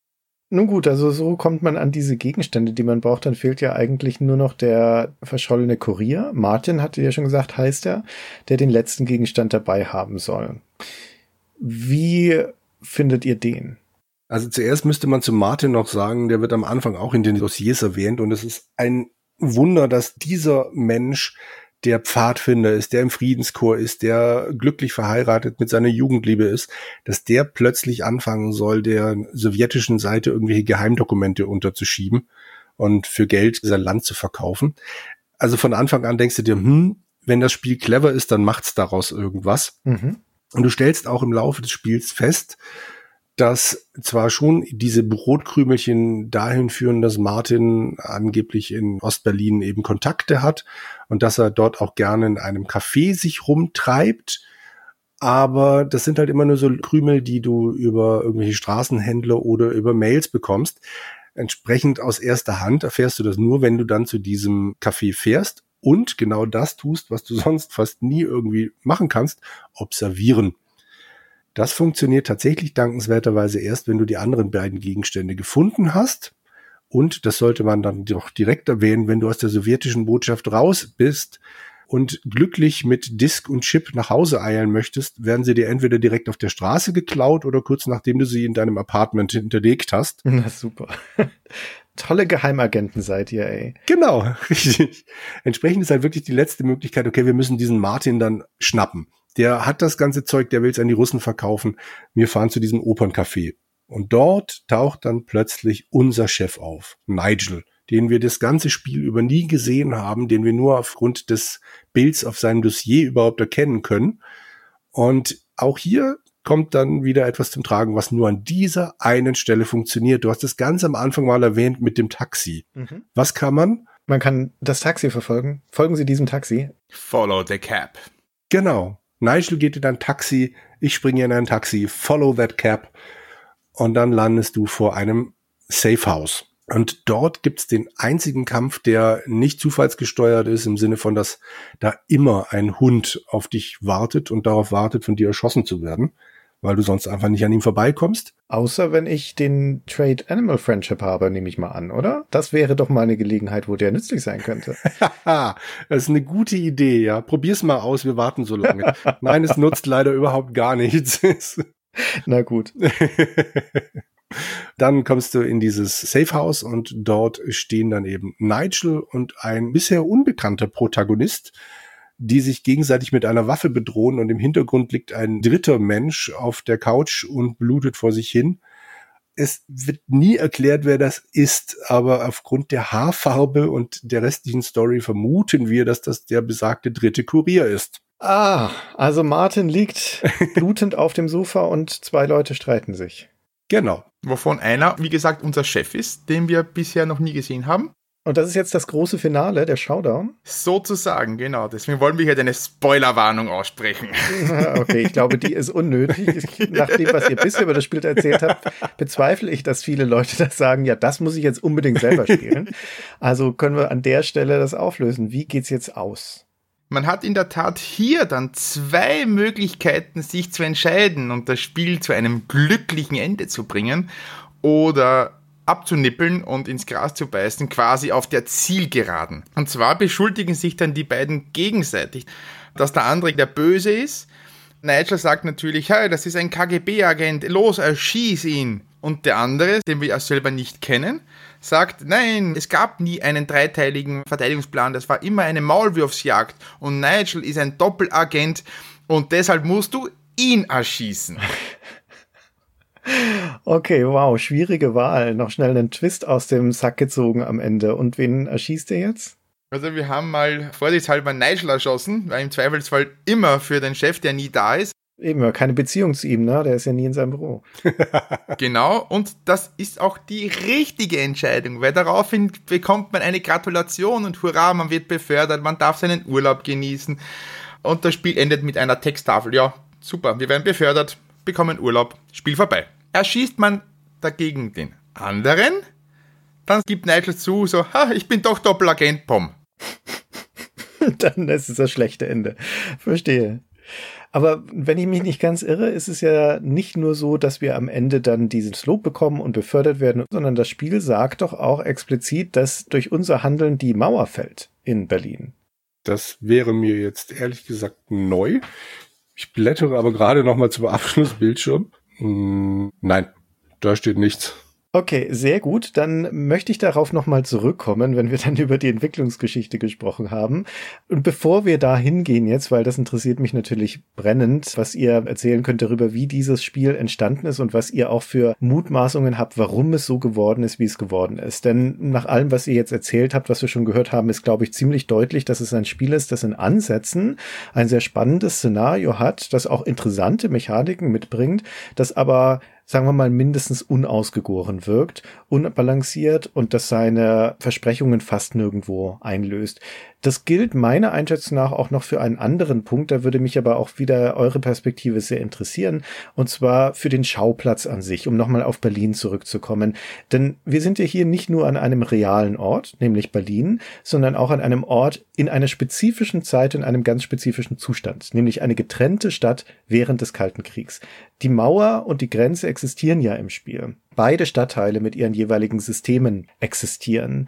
Wenn wir nochmal mit Westberlin anfangen, wie realitätsnah ist die Stadt? Allein schon das Straßennetz. Wie nah ist denn der Stadtplan im Spiel an dem richtigen Berlin? Es gibt die Straßen alle, allerdings passen sie überhaupt nicht in der Reihenfolge nebeneinander. Und wie wir schon gesagt haben, Berlin ist um 90 Grad gedreht. Also man sieht in dem beigefügten Plan der Norden oben, ne, die Knesebeckstraße geht aber vom Westen nach Osten, was sie real jetzt nicht tut, sondern von Norden nach Süden verläuft. Und genauso ist es mit allen anderen Straßen hier in der Stadt. Das heißt, es ist alles um 90 Grad gedreht und ich habe da auch den Designer angesprochen, warum ist das alles um 90 Grad gedreht? Und er hat schlicht und ergreifend geantwortet, oh, ja, das war ein Bug. Ah, das Bizarre daran ist ja auch, dem Spiel liegt ja eine Papierkarte bei von dieser Stadt. Eine, die nicht so wahnsinnig hilfreich ist für die Orientierung. Ihr sagtet ja schon, man muss sich so oder so noch eine zeichnen, aber immerhin liegt sie bei. Und die Orientierung dieser Papierkarte ist aber korrekt. Also da liegt Ostberlin im Osten dieser Karte auf der rechten Seite und dementsprechend ist Norden, was auch eingezeichnet ist mit einem großen N auf der Karte, ist dann aber links. Also sie haben es richtig abgedruckt, aber die Himmelsrichtungen sind falsch. Ich weiß nicht, ob man sich das vorstellen kann, allein nur von unserer Erzählung, aber es ist ein ganz kurioses Artefakt, eine ganz kuriose Entscheidung. Ja, wir haben auch nachgefragt, grundsätzlich zum Design, warum ein Rollenspiel in der Zeit des Kalten Krieges in Berlin? Warum gerade da? Und die Antwort war relativ lapidar. Ja, die Idee hat uns gefallen und wir haben sie in einer Stunde sowas ausgearbeitet und wir wurden auch bestätigt darin und zwar vom äh, Peter Doktorov. Der hat ihn bestätigt, ja, das klingt gut, macht mal. Wer ist das? Der wird auf Moby Games zum Beispiel als inspiriert von angegeben und der hat unter anderem bei einigen Mahjong-Spielen und so weiter scheinbar Inspirationen geliefert. Das dürfte eine Art Lobbyist sein, der gefragt worden ist, glaubst du, dass das gut ist? Und der, also wenn der sagt ja, dann wird das quasi was. Ein Branchenkollege, sagen wir mal im weitesten Sinne. John hat da wieder eine Weile rumgeforscht und er nennt ihn eine graue Eminenz. Er fördert Projekte und stellt die richtigen Leute einander vor. Aber groß was über den Namen findest du nicht. Ich hatte ein bisschen Hoffnung, dass er vielleicht mit dem Cory Doctorow zusammenhängt, mit dem Autoren, aber tut er wohl leider nicht. Es wird noch ein zweiter Name genannt unter Inspiration. Habt ihr geguckt, wer das ist? Ich fürchte, den haben wir tatsächlich vergessen. Nee, Sidney Riley. Sidney Riley, ja. Auch das eine interessante Kombination, weil der Peter Doctorow ist, wie gesagt, einfach ein Branchenkollege von den Manleys. Der Sidney Riley dagegen ist eine historische Figur. Das ist der berühmteste britische Spion, der eine ganz sensationelle Lebensgeschichte hat. Allein bevor er überhaupt Spion für die Briten geworden ist, das muss ich kurz erzählen, weil das so eine bunte Anekdote ist. Der war ein russischer Emigrant, ist nach London gekommen, Ende des 19. Jahrhunderts und hat dort einen Priester kennengelernt, Hugh Thomas und dessen Ehefrau. Und mit der Ehefrau hat er umgehend eine Affäre angefangen und der Priester, der Hugh Thomas, ist kurz darauf gestorben, tot im Hotel aufgefunden worden. Zufälligerweise hatte er eine Woche davor sein Testament geändert und seine Ehefrau als Alleinerbin eingesetzt. 800.000 Pfund, also ein riesiges Vermögen. Nachdem er da also tot aufgefunden wurde, kam ein Doktor reinmarschiert in das Hotelzimmer, ein gewisser Dr. T.W. Andrew. Der hat den Toten untersucht und die offiziellen Dokumente ausgefüllt und gesagt, hm, ist er in Grippe gestorben, müssen wir nicht weiter untersuchen, bitte direkt begraben. Und auch die Ehefrau, die trauernde Witwe, sagte, ja, ist jetzt schade, dass er tot ist, aber den müssen wir jetzt sofort beerdigen. Und nach drei Tagen war er unter der Erde. Und kurz darauf haben der Sidney Riley und diese Margaret Hugh geheiratet.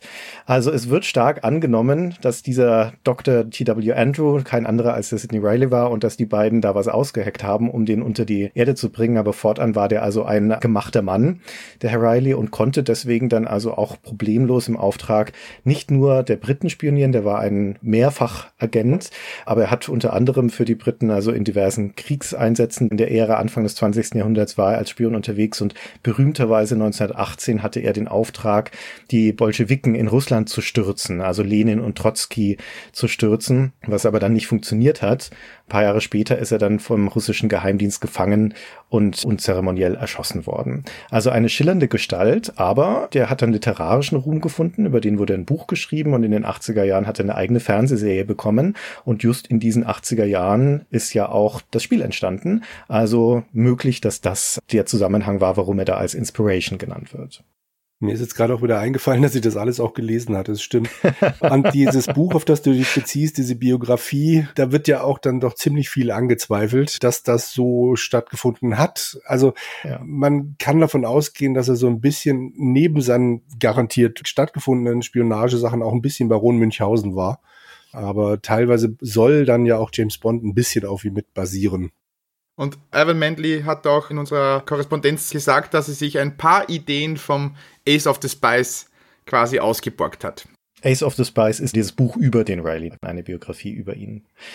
Also es gibt diese Ansätze von irgendeiner Inspiration, von irgendeinem Realitätsbezug. Und um nochmal auf die Stadt zurückzukommen als Schauplatz und die Frage, wie realistisch ist das? Also ihr hattet ja vorher zum Beispiel schon gesagt, die Straßen verlaufen schnurgerade und in 90 Grad Winkeln. Das heißt, es ist ein Blockmuster wie in der amerikanischen Stadt, was ja dem originalen, dem echten Berlin schon in keiner Weise entspricht. Die ganzen Zwischenstraßen, die ganzen verwinkelten Querstraßen sind im Spiel alle weggelassen. Also die Karte als stark stilisiert zu bezeichnen, ist schon ein völliges Understatement, finde ich. Das ist ein vagestes Abbild des originalen Berlins. Auf dieser Papierkarte, die dem Spiel beiliegt, sind ja auch Distrikte angegeben. In der Mitte der Tempelhof-Distrikt und daneben liegt im Nordosten der Palace District, also der Schlossbezirk.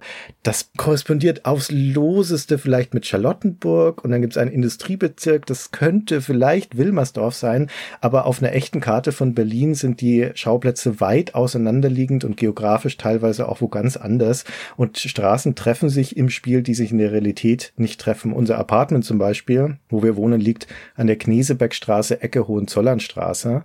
So heißt der Hohenzollern-Damm im Spiel. Und diese Kreuzung gibt es nicht in der Realität. Die gibt es nur im Spiel. Sonderlich viel Mühe haben sie sich da nicht gegeben, irgendwie ein realistisches Berlin abzubilden. Was sehr schade ist.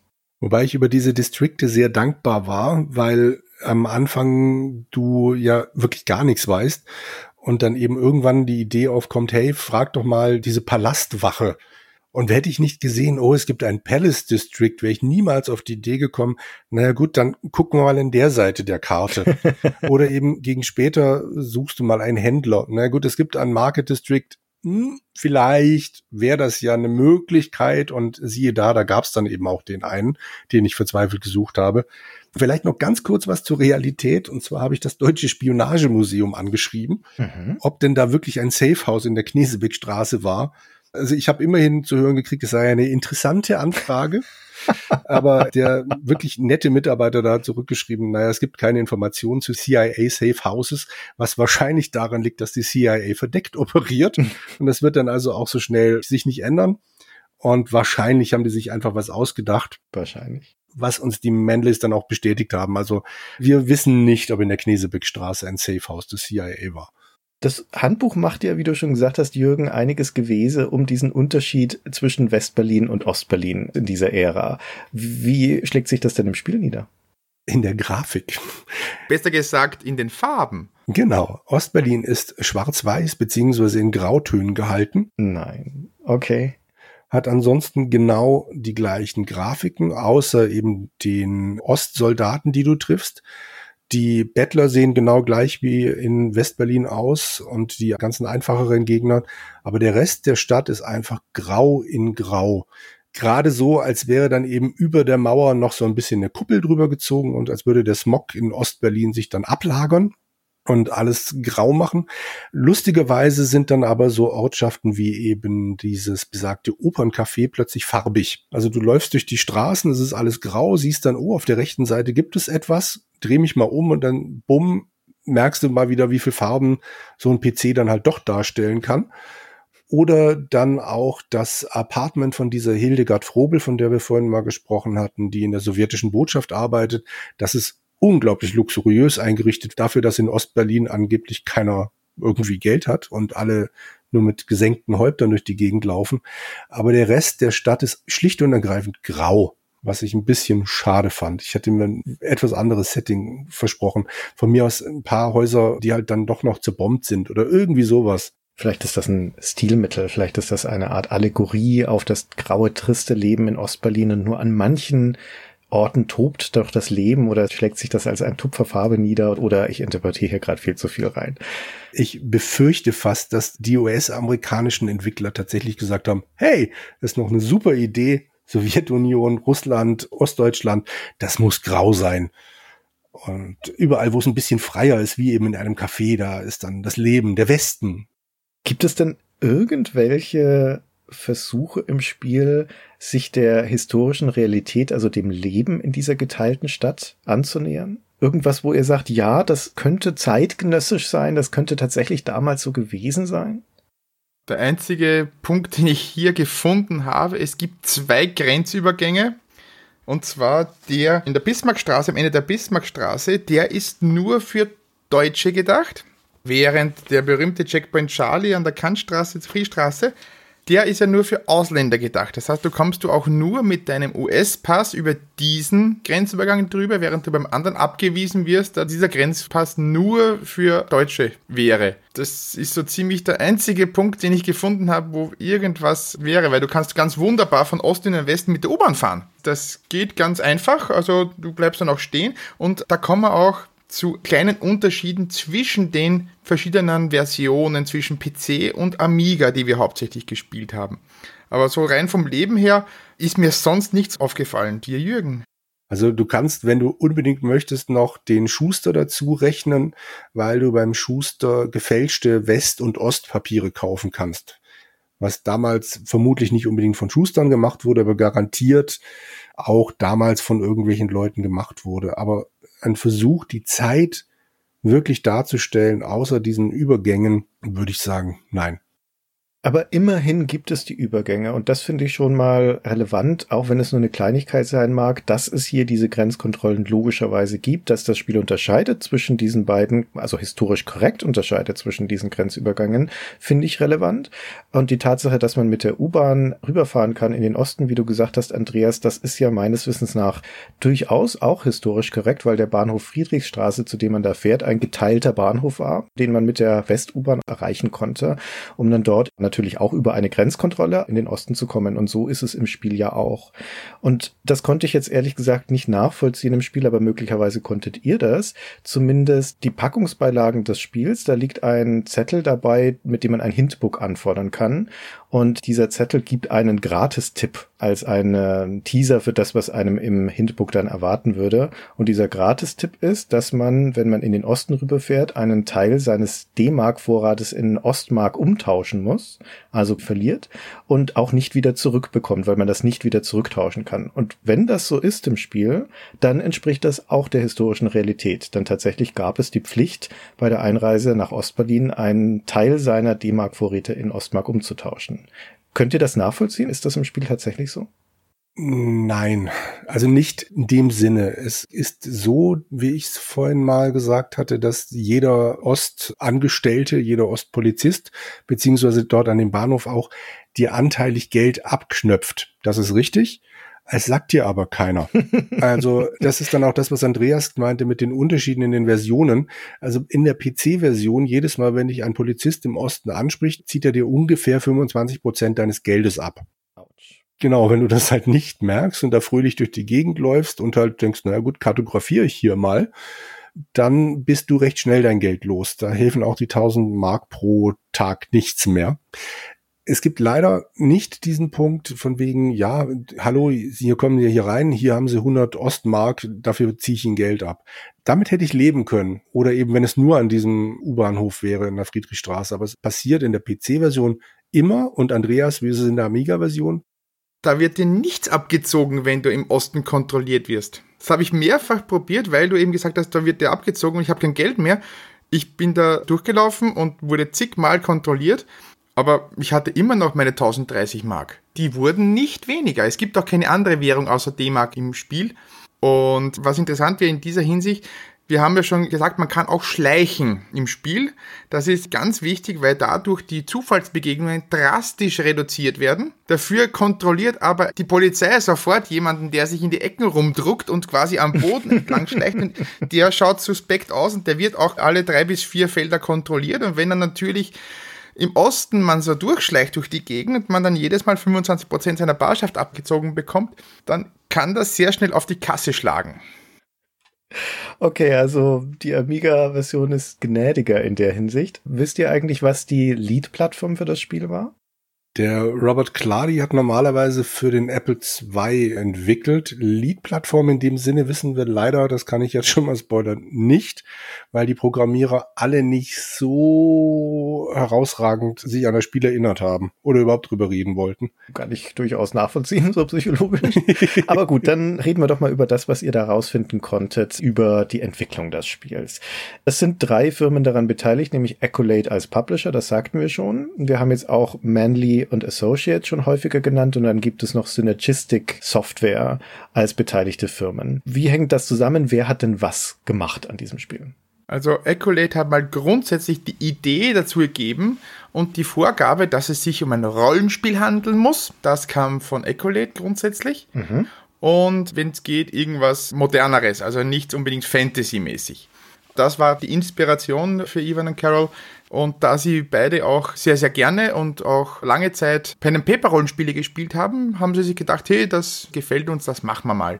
Also an der Stelle kurz nochmal der Vollständigkeit halber. Ivan Manley und Carol Manley sind ein Ehepaar und die haben gemeinsam eine Firma gegründet, ein Entwicklungsstudio namens Manley and Associates und zwar schon 1982. Also zu dem Zeitpunkt, wo dieses Spiel entsteht, gibt's die schon eine ganze Weile. Genau, und wie gesagt, die haben für Ecolate den Auftrag bekommen, das zu tun und haben sich dafür entschieden, das machen wir eben mit Berlin. Und sie haben auch selber geschrieben, dass sie eben zu dem Thema auch relativ wenig Nachforschungen betrieben haben. Also Ivan Menli hat seiner Frau vorgeschlagen, hey, wir könnten ja die russische Botschaft in Ostberlin anschreiben und fragen, ob sie uns einen Plan ihres Gebäudes zur Verfügung stellen könnten. Interessanter Vorschlag. Haben sie das gemacht? Ja, mehr oder weniger. Das war ganz fies. Ivan hat uns da angefüttert. Also hat bei der ersten Antwort geschrieben, ja, da wäre eine lustige Geschichte dazu. Wenn ihr die hören wollt, dann schreibt noch mal. ja, natürlich wollen wir die hören. und dann haben wir eben nachgefragt und das Ganze dann aus Carols Sicht zu hören gekriegt, die gemeint hat, naja, wir haben ungefähr eine Woche lang immer wieder morgens drüber diskutiert, ob wir diese sowjetische Botschaft wirklich anschreiben. Ich meine, ist ja 89 jetzt vielleicht, ja, Gorbatschow und so weiter, vielleicht geht's, aber hm, das sind halt doch die Russen. Dann haben sie sich entschieden, nein, sie tun es nicht. Aber Ivan war nie so ganz glücklich und hat gemeint, ah, vielleicht sollten wir es doch tun. Man muss jetzt wissen, zwischen ihrem Wohnort und dem Büro, in dem sie beide dann gearbeitet haben, liegen acht Meilen und er ist immer eine halbe Stunde vor ihr losgefahren. Dann war er also immer schon im Büro, hatte also eine halbe Stunde Zeit, wo er ja einen möglichen Mist hätte machen können, den sie nicht mitkriegt. Und irgendwann stellt sie fest, als sie zur Arbeit fährt, dass über ihr ein Hubschrauber kreist. Irgendwo so oben in der Ecke immer ein Hubschrauber. Und das ist ja schon verdächtig, weil der ganz offensichtlich so in ihre Richtung mitfliegt und über dem Büro ist der halt auch immer noch da. Und dann geht sie rein ins Büro und sagt ihrem Mann auf den Kopf zu, du hast die doch angeschrieben, oder? Du hast das doch getan. Und er, nee, ich habe hier überhaupt nichts angestellt. und sie sagt, da draußen war gerade ein Hubschrauber. Und abends auf dem Rückweg war dieser Hubschrauber immer noch da. War er wieder da, hat beobachtet. Und am nächsten Morgen, als sie wieder zur Arbeit gefahren ist, war eben wieder dieser Hubschrauber. Und wie gesagt, Ivan war schon wieder eine halbe Stunde vorher unterwegs und sie sagt, du kommst jetzt mit raus, da oben ist dieser Hubschrauber. Er geht mit raus und sagt, da ist nichts. Und sie ist so halbwegs beruhigt, geht wieder mit ihm rein, arbeitet ein bisschen und dann fahren sie zusammen in ihrem Wagen essen. Und dann sagt sie, da, siehst du, da ist dieser Hubschrauber. Ich sag, ich bin doch nicht verrückt, siehst du ihn? Ihr Mann guckt nach oben, dreht das Seitenfenster runter nimmt seine Hand nach außen und wischt das tote Insekt von der Windschutzscheibe. Oh, nein. Und allein für diese Geschichte waren wir so dankbar. Diese Vorstellung, dass man eben denkt, na gut, die Russen spionieren uns aus, weil wir den Lageplan der russischen Botschaft haben wollten. Das war schon sehr schön. Das ist eine super Anekdote, sehr gut. Da ist sie ein bisschen paranoid gewesen, die gute Carol. ein bisschen, genau. Und sie hat ihrem Mann nicht vertraut. Danach bestimmt. Okay, also die beiden haben von Accolade den Auftrag bekommen, dieses Rollenspiel zu entwickeln und haben sich das Szenario dann schon mal ausgedacht, ohne jetzt da tief in die Recherche einzusteigen. Wie kommt denn diese andere Firma Synergistic Software dann jetzt noch hier mit ins Spiel?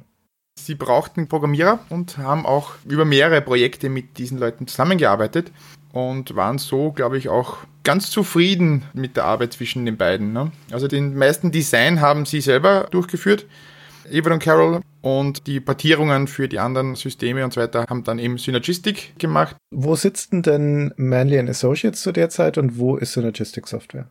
Manley Associates sitzt in Seattle und auch Synergistic ist mittlerweile da gelandet, nachdem sie ursprünglich in Houston gegründet waren und Robert Clardy, der Chef von der Firma, dann irgendwann mit seiner Frau eben auch mal in Seattle gelandet ist und festgestellt hat, hey, so toll ist das Wetter in Houston auch nicht. Vielleicht sollten wir doch mal hier hochziehen. Und entsprechend waren da die Wege klein.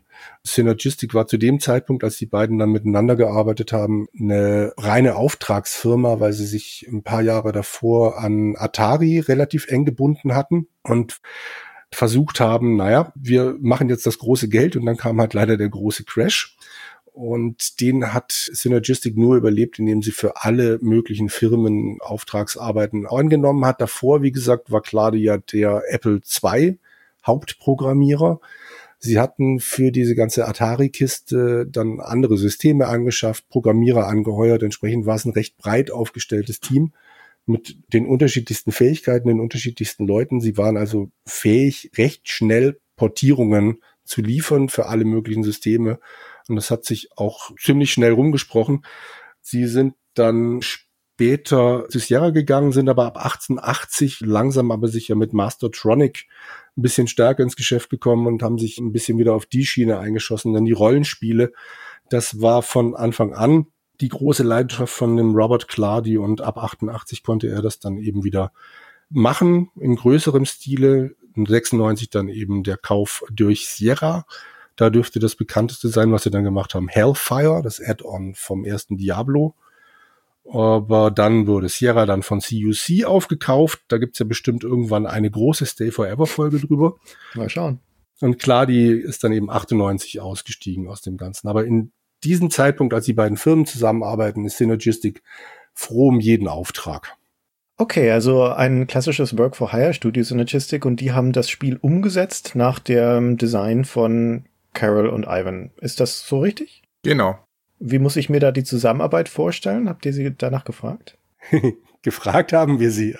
Wir haben mal grundsätzlich gefragt, wie es überhaupt für Ivan und Carol war, zusammenzuarbeiten. Ne? Als Ehepaar in einer gemeinsamen Firma, das kann durchaus zu Reibereien führen, ob es da irgendwelche Dinge gab. Und da haben sie uns eigentlich sehr klar geantwortet, nein, es gab da nie Probleme. Es wird genau festgelegt, es muss einen Boss geben. Das ist Ivan. Carol arbeitet im kreativen Bereich eher. Also da sind sie sich eigentlich sehr einig und auch sehr glücklich, glaube ich, haben noch lange miteinander gearbeitet mit Robert Clady und Ivan Manley, die sind nicht so gut aufeinander zu sprechen in der Zwischenzeit. Also der erste Kontakt mit Robert Clady, den ich bekommen habe und ihm gesagt habe, ja, wir interessieren uns eben für das Third Courier, da kam zurück, das ist ein Spiel von Ivan Manley, darüber will ich nicht reden. das klingt ja so, als möchte man sofort nachfragen, was da los war. Ja, das haben wir dann eh. Ich habe auch den beiden Manlys geschrieben, na, wie war denn die Zusammenarbeit mit der Synergistik? Und die haben eigentlich, ja, neutral geschrieben, ja, sie haben mehr damit gemacht und sie haben eigentlich ganz gute Arbeit. So in einem Nebensatz fiel dann, ja, wir haben auch ein paar von den Leuten dort zu uns geholt von Synergistic, aber sie haben relativ viel mit dem Code gemacht. Ich musste da viel bereinigen, weil viel doppelt war und so weiter. Und so gut haben die faktisch nicht gearbeitet, aber wir haben uns ein paar von diesen Leuten da zu uns geholt. Und genau darauf ist dann auch der Robert Clady dann angesprungen, als ich ihn gefragt habe, na, wie war denn die Zusammenarbeit? Und er hat sich dann bitterböse darüber beschwert, dass ihm die Manlys seine Leute abgezogen haben. Aha, okay. Und dass er, nachdem sie da quasi miteinander gearbeitet haben, nie wieder ein Wort mit ihnen gesprochen hat. Also war das die letzte Kooperation, das Third Courier, zwischen den beiden? Soweit wir wissen, ja.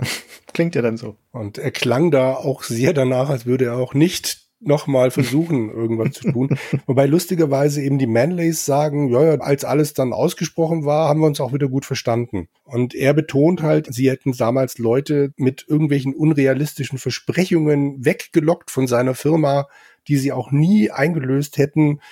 Also ja, der Mann ist auch jetzt noch ziemlich verbittert über die Geschichte. Hm, okay. Wie muss ich mir denn eigentlich das Manley and Associates vorstellen? Das sind ja nicht nur Carol und Ivan, denen gehört die Firma, aber das ist ja ein Studio, gerade wenn die dann ja auch noch Leute dazu holen. Jetzt Ende der 80er, also von Synergistic abwerben. Was haben die denn eigentlich sonst noch so gemacht? Ich kannte jetzt tatsächlich gar nichts. Auch hier ist unser John wieder in die Bresche gesprungen. Der übrigens auch der einzige von uns war, der vorher schon mal The Third Career gesehen hat, wenn auch nur, ich glaube, er sagte was von der Demo-Version. Und die Manleys haben zwar ursprünglich als ein bis zwei Mann Betrieb angefangen, also Manley und dann irgendwann seine Frau dazu. Bis zu 60 Leute waren es dann irgendwann. Und die bekanntesten beiden Geschichten sind wohl bis heute immer noch Wolf und Lion. Wobei das Lernspiele sind über die Fauna und Flora dann der jeweiligen Umgebung. Beim Löwen ist es entsprechend eben nur die Savanne. Beim Wolf gab es drei verschiedene Gegenden. Man konnte die Tiere beobachten, beziehungsweise eben viel über sie lernen. Hat jetzt mit unserem Spiel tatsächlich so gar nichts zu tun. Scheinen auch sich ziemlich ausgetobt zu haben, einfach in den unterschiedlichsten Bereichen. Was ich spannend finde an The Third Courier ist eben diese Kooperation, diese Dreiecksgeschichte zwischen Synergistic Software, Accolade und Manley Associates. Denn Manley Associates, wie gesagt, gibt's da schon eine ganze Weile, seit 1982. Die beiden Manleys, also Ivan und Carol, waren bei der ersten Game Developers Konferenz 1988, die noch im Haus von Chris Crawford stattfand, mit 26 Leuten. Da waren die zwei davon.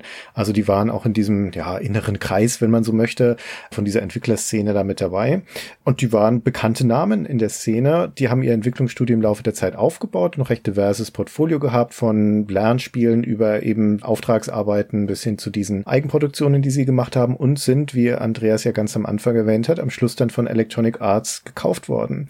Und das fällt in diese Ära der großen Zukäufe von Electronic Arts. 1992 Origin, 1994 Bullfrog, 1997 Maxis, 1998 Westwood. Das sind die großen Namen. Und da mitten Mangrai 1996 kauft Electronic Arts Mandy Associates und macht es dann zu EA Seattle. Also in der Reihe der Zukäufe der Electronic Arts Firmengeschichte dieser Ära ist das ein weiterer Name. Und ich würde annehmen, einer, den vermutlich die allerwenigsten je auf dem Schirm hatten oder je gehört haben. Das auf jeden Fall. Habt ihr eine Vermutung, warum Electronic Arts die gekauft hat? Ich nehme stark an, dass sie eben sehr bekannt waren. Vielleicht haben sie da wirklich das Ehepaar an und für sich eingekauft. Und auch, um vielleicht ein Dependance in Seattle zu gründen. Also das mit Seattle klingt gar nicht verkehrt, weil Seattle war schon eine wichtige Stadt damals, Mitte der 90er. Ich meine, da ist das Hauptquartier von Microsoft. Das ist ja schon mal nicht ohne. Und Sierra ja zu der Zeit waren sie dort und Valve kam dann, dauerte noch ein bisschen, aber die sind ja auch in Seattle. Also eine ganze Reihe von relevanten Entwicklerfirmen waren zu dieser Zeit in Seattle und der Pool von Leuten war einfach da, weil, wie gesagt, Microsoft auf der einen Seite, Boeing als der andere große Arbeitgeber auf der anderen Seite. Da gab es also viele Ingenieure und auch Softwareingenieure. Sehr gut möglich, dass Electronic Arts da einfach ein Standbein, eine Filiale eröffnen wollte. Was ich mich frage und würde mich interessieren, ob ihr da jetzt eine Theorie dazu habt. Ihr habt ja nun ausführlich beschrieben, dass dieses Third Courier kein wahnsinnig gelungenes Spiel ist und dass das den Eindruck macht an allen Ecken und Enden, als hätte das mehr sein sollen und wurde dann aber entweder so halbherzig umgesetzt oder eingekürzt. Woran liegt das? Was glaubt ihr, warum ist das Spiel so geworden? Also gerade die Karte ist sicher systemgeschuldet oder den Ressourcen, die es damals gegeben hat, dass da nicht so verwinkelt gebaut werden konnte. Was mir Robert Clady geschrieben hat, gab es auch nur eine sehr kurze Entwicklungsdurchlauf. Also da wurde scheinbar auf sehr heißer Nadel gestrickt teilweise, was man auch eben unter anderem an der verdrehten Karte sehen kann, dass da vermutlich jetzt nicht so viel getestet worden ist und die Entwicklungszeiten sehr kurz waren. Sie haben geschrieben, in einem halben Jahr oder so musste er das alles machen. Und ich nehme stark an, dass es schlicht einfach zu wenig Zeit war, um dieses massive Ding, das da möglich wäre und das diese Story verspricht und das Szenario und dieser Aufbau, weil beginnen tut's ja wunderbar, allein schon mit dem Charaktereditor. Wow, das macht richtig viel Spaß und dann ist es eher ernüchternd. Ich glaube, so war auch die Entwicklungsarbeit an und für sich, dass sie dann gemerkt haben, hu, das ist viel zu groß. Meine Vermutung dazu ist dann noch, dass keine der beiden beteiligten Parteien, also jetzt mal von Accurate abgesehen, keine der beiden Parteien irgendwie groß Lust auf diese Art Spiel hatte. Wie Andreas ja schon gesagt hat, hat Ayman geschrieben, naja, so in einer Stunde hatten wir das grob ausgearbeitet und das war dann quasi das Design. Und ich meine, setz dich mal hin, in einer Stunde kriege ich auch einen James Bond Film zusammengekloppt, aber der funktioniert dann halt nicht, wenn man ihn dreht. Und so ähnlich dürfte das bei diesem Spiel gelaufen sein, weil er, also Ivan, dann immer wieder gesagt hat, naja, ja, wir haben das Design gemacht, aber Robert hat das programmiert. Und klar, von Cladi kam dann immer wieder zurück, na ja, klar, ich habe das programmiert, aber das Design ist von den Manleys, also da kann ich nichts für. Die haben sich gegenseitig immer den schwarzen Peter zugeschoben warum denn diese Mechanik nicht funktioniert oder warum jenes nur angedeutet ist und nicht ausgeführt wird. Das klingt alles so nach, naja, pff, war halt schnelles Geld, Aculate wollte sowas und dann haben wir es gemacht. Es gibt hier eine wunderschöne Frage, die Ivan uns am Ende noch gestellt hat die ich auch an dich, Christian, dann vielleicht weitergeben möchte. Und zwar sagt er, I'm really curious as to why you have focused on this game, as it was one of our very early and not very successful products. Our later ones were much better and won many awards across the spectrum, bla bla bla. Also er sagt letzten Endes, es war kein gutes Spiel. Es kommt auch in diversen anderen Antworten immer wieder zum Tragen lasst uns mit diesem Spiel in Ruhe. Ja, es war nicht gut und es war nicht durchdacht. Also ich fürchte, sie waren jung und brauchten das Geld. Wobei jung waren sie ja beide nicht mehr, aber ja, sie brauchten das Geld. Also es ist eine sehr prosaische Einschätzung, dass da am Ende keine große Liebe von keiner Seite in diesem Projekt stand, aber ich halte die für sehr glaubwürdig. Die Herleitung und das, was ihr gehört habt von Ivan und Carol und von Robert Clady, legt das sehr nahe, diese Einschätzung. Die Tatsache, dass Accolade das offensichtlich auf dem Reißbrett geplant hat, was für eine Art von Spiel sie da brauchen. Accolade übrigens eine Firma ja in dieser Ära, so um die Wende der 80er zu 90er, die ein sehr diverses Portfolio hatten. Also sehr viele Eisen im Feuer waren ja ja ursprünglich eigentlich eine Firma, die mit Sport und Rennspielen groß geworden ist, Hardball und Test Drive und sowas. Und dann hatten sie aber in den späten 80ern jede Menge Quatsch. Also das Bar Games zum Beispiel als Minispielsammlung oder ihren Larry-Klon Les Manly und Horrorrollenspiele und so weiter. Und da waren gute Sachen dabei, Star Control zum Beispiel. Aber da war auch viel Unsinn dabei. Und das scheint mir eines davon zu sein. Mich würde interessieren, jetzt nach dieser intensiven Beschäftigung mit dem Spiel, was ist denn euer Urteil? Gibt es irgendwas, was das rettet oder interessant macht? Oder ist es ein Rohrkrepierer? Möchtest du was sagen, Andreas? ich fand, die Grundideen sind ja gut und auch die Möglichkeiten, die sie bietet mit dem Hail Cap und so weiter. Aber es löst halt keine dieser Schecks, die sie vorher so freizügig austeilen, wirklich ein. Also da ist nichts gedeckt. Die ganze Steuerung, die ganzen Mechaniken dahinter sind eben aufgrund der wenig Liebe, die da reingeflossen ist, unausgegoren, nicht ausbalanciert. Und ja, es macht einfach keinen Spaß, das Spiel zu spielen. Es ist eher Quälerei, besonders durch den Dungeon der Kanalisation. Das ist eher Frust als Lust, das Ganze zu spielen. Da möchte ich mich anschließen. Das Spiel verspricht wahnsinnig viel vom Cover her, vom Handbuch her, was du alles für Möglichkeiten hast, was für Gadgets du hast. Und das Spiel selber hat leider sehr, sehr wenige Möglichkeiten, die man tatsächlich exzessiv nutzt ein paar wenige Möglichkeiten, die man ein bis zweimal nutzt und bei denen man dann sagt, jawohl, so kann es weitergehen. Und diese kleinen Brotkrumen, die ich immer wieder erwähnt habe, die sind halt leider viel, viel, viel zu wenig. Der Adventure-Anteil, wenn man ihn so nennen möchte, oder halt von mir der Rätselanteil, der könnte mit ein bisschen mehr Liebe, ein bisschen ausgebreitet werden und dann würde das wunderbar funktionieren. Dann hätte man eine Agentengeschichte, die einen durch Berliner Straßen führt. Dann wäre es mir auch relativ wurscht, dass die Berliner Straßen überall gleich aussehen. Aber wenn ich halt nicht jeden umbringen müsste, sondern von mir aus jeden dritten Mal fragen könnte, das würde schon unglaublich viel bringen. Und entsprechend bleibt da leider nicht allzu viel übrig. Immer wieder mittendrin dieses Gefühl, ja, jetzt zieht's dann. Und dann am Schluss war es halt doch hauptsächlich ein Grind bis zum geht nicht mehr. Man hinterlässt Leichen ohne Ende, also von Geheim ist gar nichts. Und genau dieser typische Flair von James Bond fehlt eben. Ne? Mit den Gadgets, man macht da was und man geht nicht direkt und schießt alle nieder, was zwar auch oft genug passiert, aber grundsätzlich hat man kleine Dinge wie die Laseruhr, damit kann ich das lösen und dann gehe ich bestechen und dann kann ich vielleicht eine schöne Frau verführen oder halt als Frau, wenn ich spiele, einem Mann schöne Augen machen oder eben wie Kate Archer beim No One Lives Forever ihre Gadgets einsetzen. Und das fehlt leider komplett. Also es ist ein Dungeon Crawler, wenn man das ins Fantasy-Genre verlegt hätte und dort gegen Goblins gekämpft hätte, wäre das besser gewesen. Aber hier wurde einfach das eins zu eins übernommen, ohne die Finesse in die Spionage Handwerk zu bringen. Ich würde mich dem eins zu eins anschließen, was ihr gesagt habt. Das Interessante, das Faszinierende an dem Spiel ist die Prämisse, die Tatsache, dass wir hier ein Spionage-Rollenspiel haben. Es gibt nicht viele in der Spielegeschichte, die überhaupt in diese Richtung fallen. Das bekannteste heutzutage ist vermutlich Alpha Protocol, das 2010 ja auch kein großer Hit war, aber das viele Fans heutzutage hat, weil es so einzigartig ist. Und das hier ist eigentlich das Alpha Protocol vor Alpha Protocol. Zumindest hätte es das sein können, wenn es nicht so schludrig und halbherzig umgesetzt wäre. Und das ist eigentlich das zweite Interessante, wenn man so möchte, wie umfassend das Spiel in den Sand gesetzt wurde. Und zwar nicht irgendwie durch Naivität oder Unkenntnis, sondern halt einfach durch Achtlosigkeit, würde ich sagen. Es ist so halbherzig, ist halbherzig geplant, halbherzig gemacht und halbherzig in die Läden gestellt. Und niemanden hat so recht interessiert. Und das ist sehr, sehr schade, denn das Spiel hätte eigentlich sehr viel mehr, sehr, sehr viel mehr sein können als das, was es ist. Absolut, ja. Da hat es leider sehr viel Potenzial einfach liegen lassen. Aber es bleibt der coole Rechenschieber des Kopierschutzes. es bleibt eine sehr seltsame Interpretation von Berlin. Gibt es noch irgendetwas, was ihr ergänzen wollen würdet? Irgendeine Anekdote, irgendein Trivia-Fact, das ihr noch unbedingt unterbringen möchtet? Ja, in der Amiga-Version kann man nicht durch die Friedrichstraße in der U-Bahn mit den Waffen, weil da wird man nämlich verhaftet, was in der PC-Version geht. Und so konnte Jürgen ganz wunderbar Waffen nach Ostberlin schmuggeln, was ich nicht konnte. Bin halt einfach schlauer gewesen.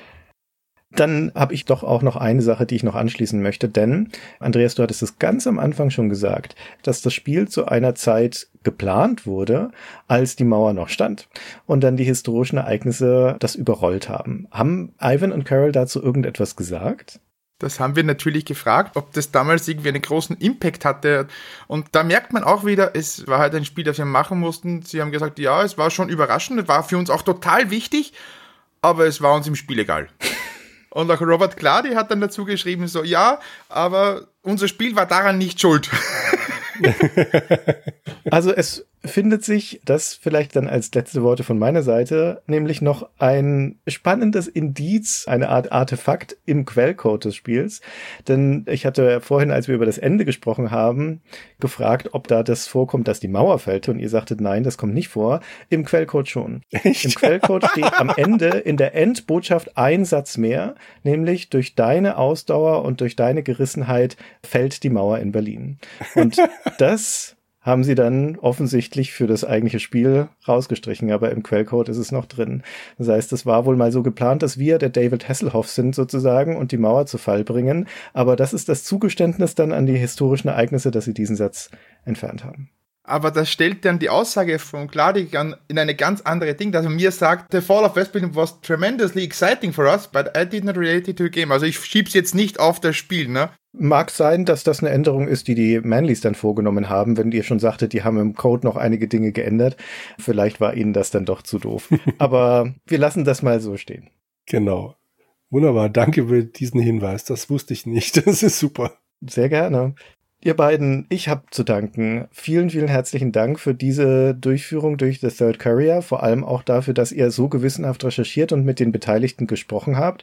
Ich wusste im Vorfeld so gut wie nichts über die Entstehung dieses Spiels und von Mandy Associates und habe durch euch jetzt viele Sachen gelernt und verstehe das Spiel jetzt auch besser. Herzlichen Dank dafür und vor allem Respekt für eure Ausdauer und eure Leidensfähigkeit. An der Stelle auch nochmal ziehe ich den Hut vor John dass er sich das zugemutet hat, denn einfach war das sicher nicht.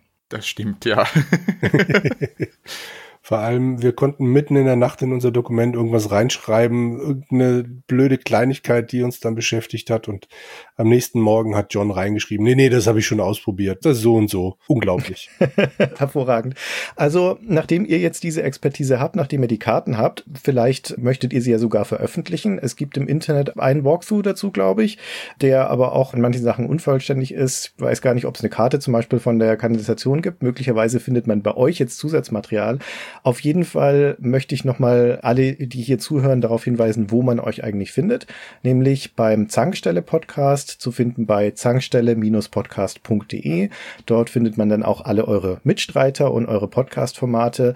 Wie gesagt, es geht bei der Zankstelle nicht nur um alte Spiele und Retro-Themen, sondern auch um modernes und um Diskussionen. Aber man findet dort zum Beispiel Formate wie euer Finde Schatz, was eine Art Audio-Let's Play ist, wo ihr alte Adventures euch wie in einem Let's Play erschließt Gerade läuft die Staffel zu Hexuma, zu einem klassischen Adventure von der Weltenschmiede. Oder man findet das Format Zankquest, an dem du, Jürgen, sehr stark beteiligt oder sogar federführend bist. Das sind Gespräche beziehungsweise Essays über Sierra-Spiele, oft auch nicht unbedingt die bekanntesten Sierra-Spiele. Das finde ich ein super Format zum Beispiel. Wenn ihr es nicht macht, muss ich es ja machen. ja, du bist ja, wie Gunnar dazu steht. Ich muss da immer sehr in Vorleistung gehen und irgendwie den Giftschrank wieder füllen, damit es sich mal breitschlagen lässt. Aber wenn ihr, liebe Stay Forever Zuhörer, da ein Defizit habt, dann würde ich euch sehr empfehlen, rüber zu gehen zur Zankstelle, denn dort wird dieser Durst gestillt in sehr schönen Essays zu Asiera-Spielen wie Jones in the Fast Lane oder Mixed Up Mother Goose. Also gerade Spiele, die man jetzt nicht unbedingt auf dem Radar hat, zu denen es aber super interessante Sachen zu lernen gibt, wie ich durch euch feststellen durfte. Also an dieser Stelle nochmal vielen herzlichen Dank für das Gespräch. Ich wünsche euch und allen bei der Zankstelle noch weiterhin viel Spaß und viele erfolgreiche Podcasts. Und euch allen vielen Dank fürs Zuhören. Wir danken. Dankeschön. Ciao. Ciao. Tschüss.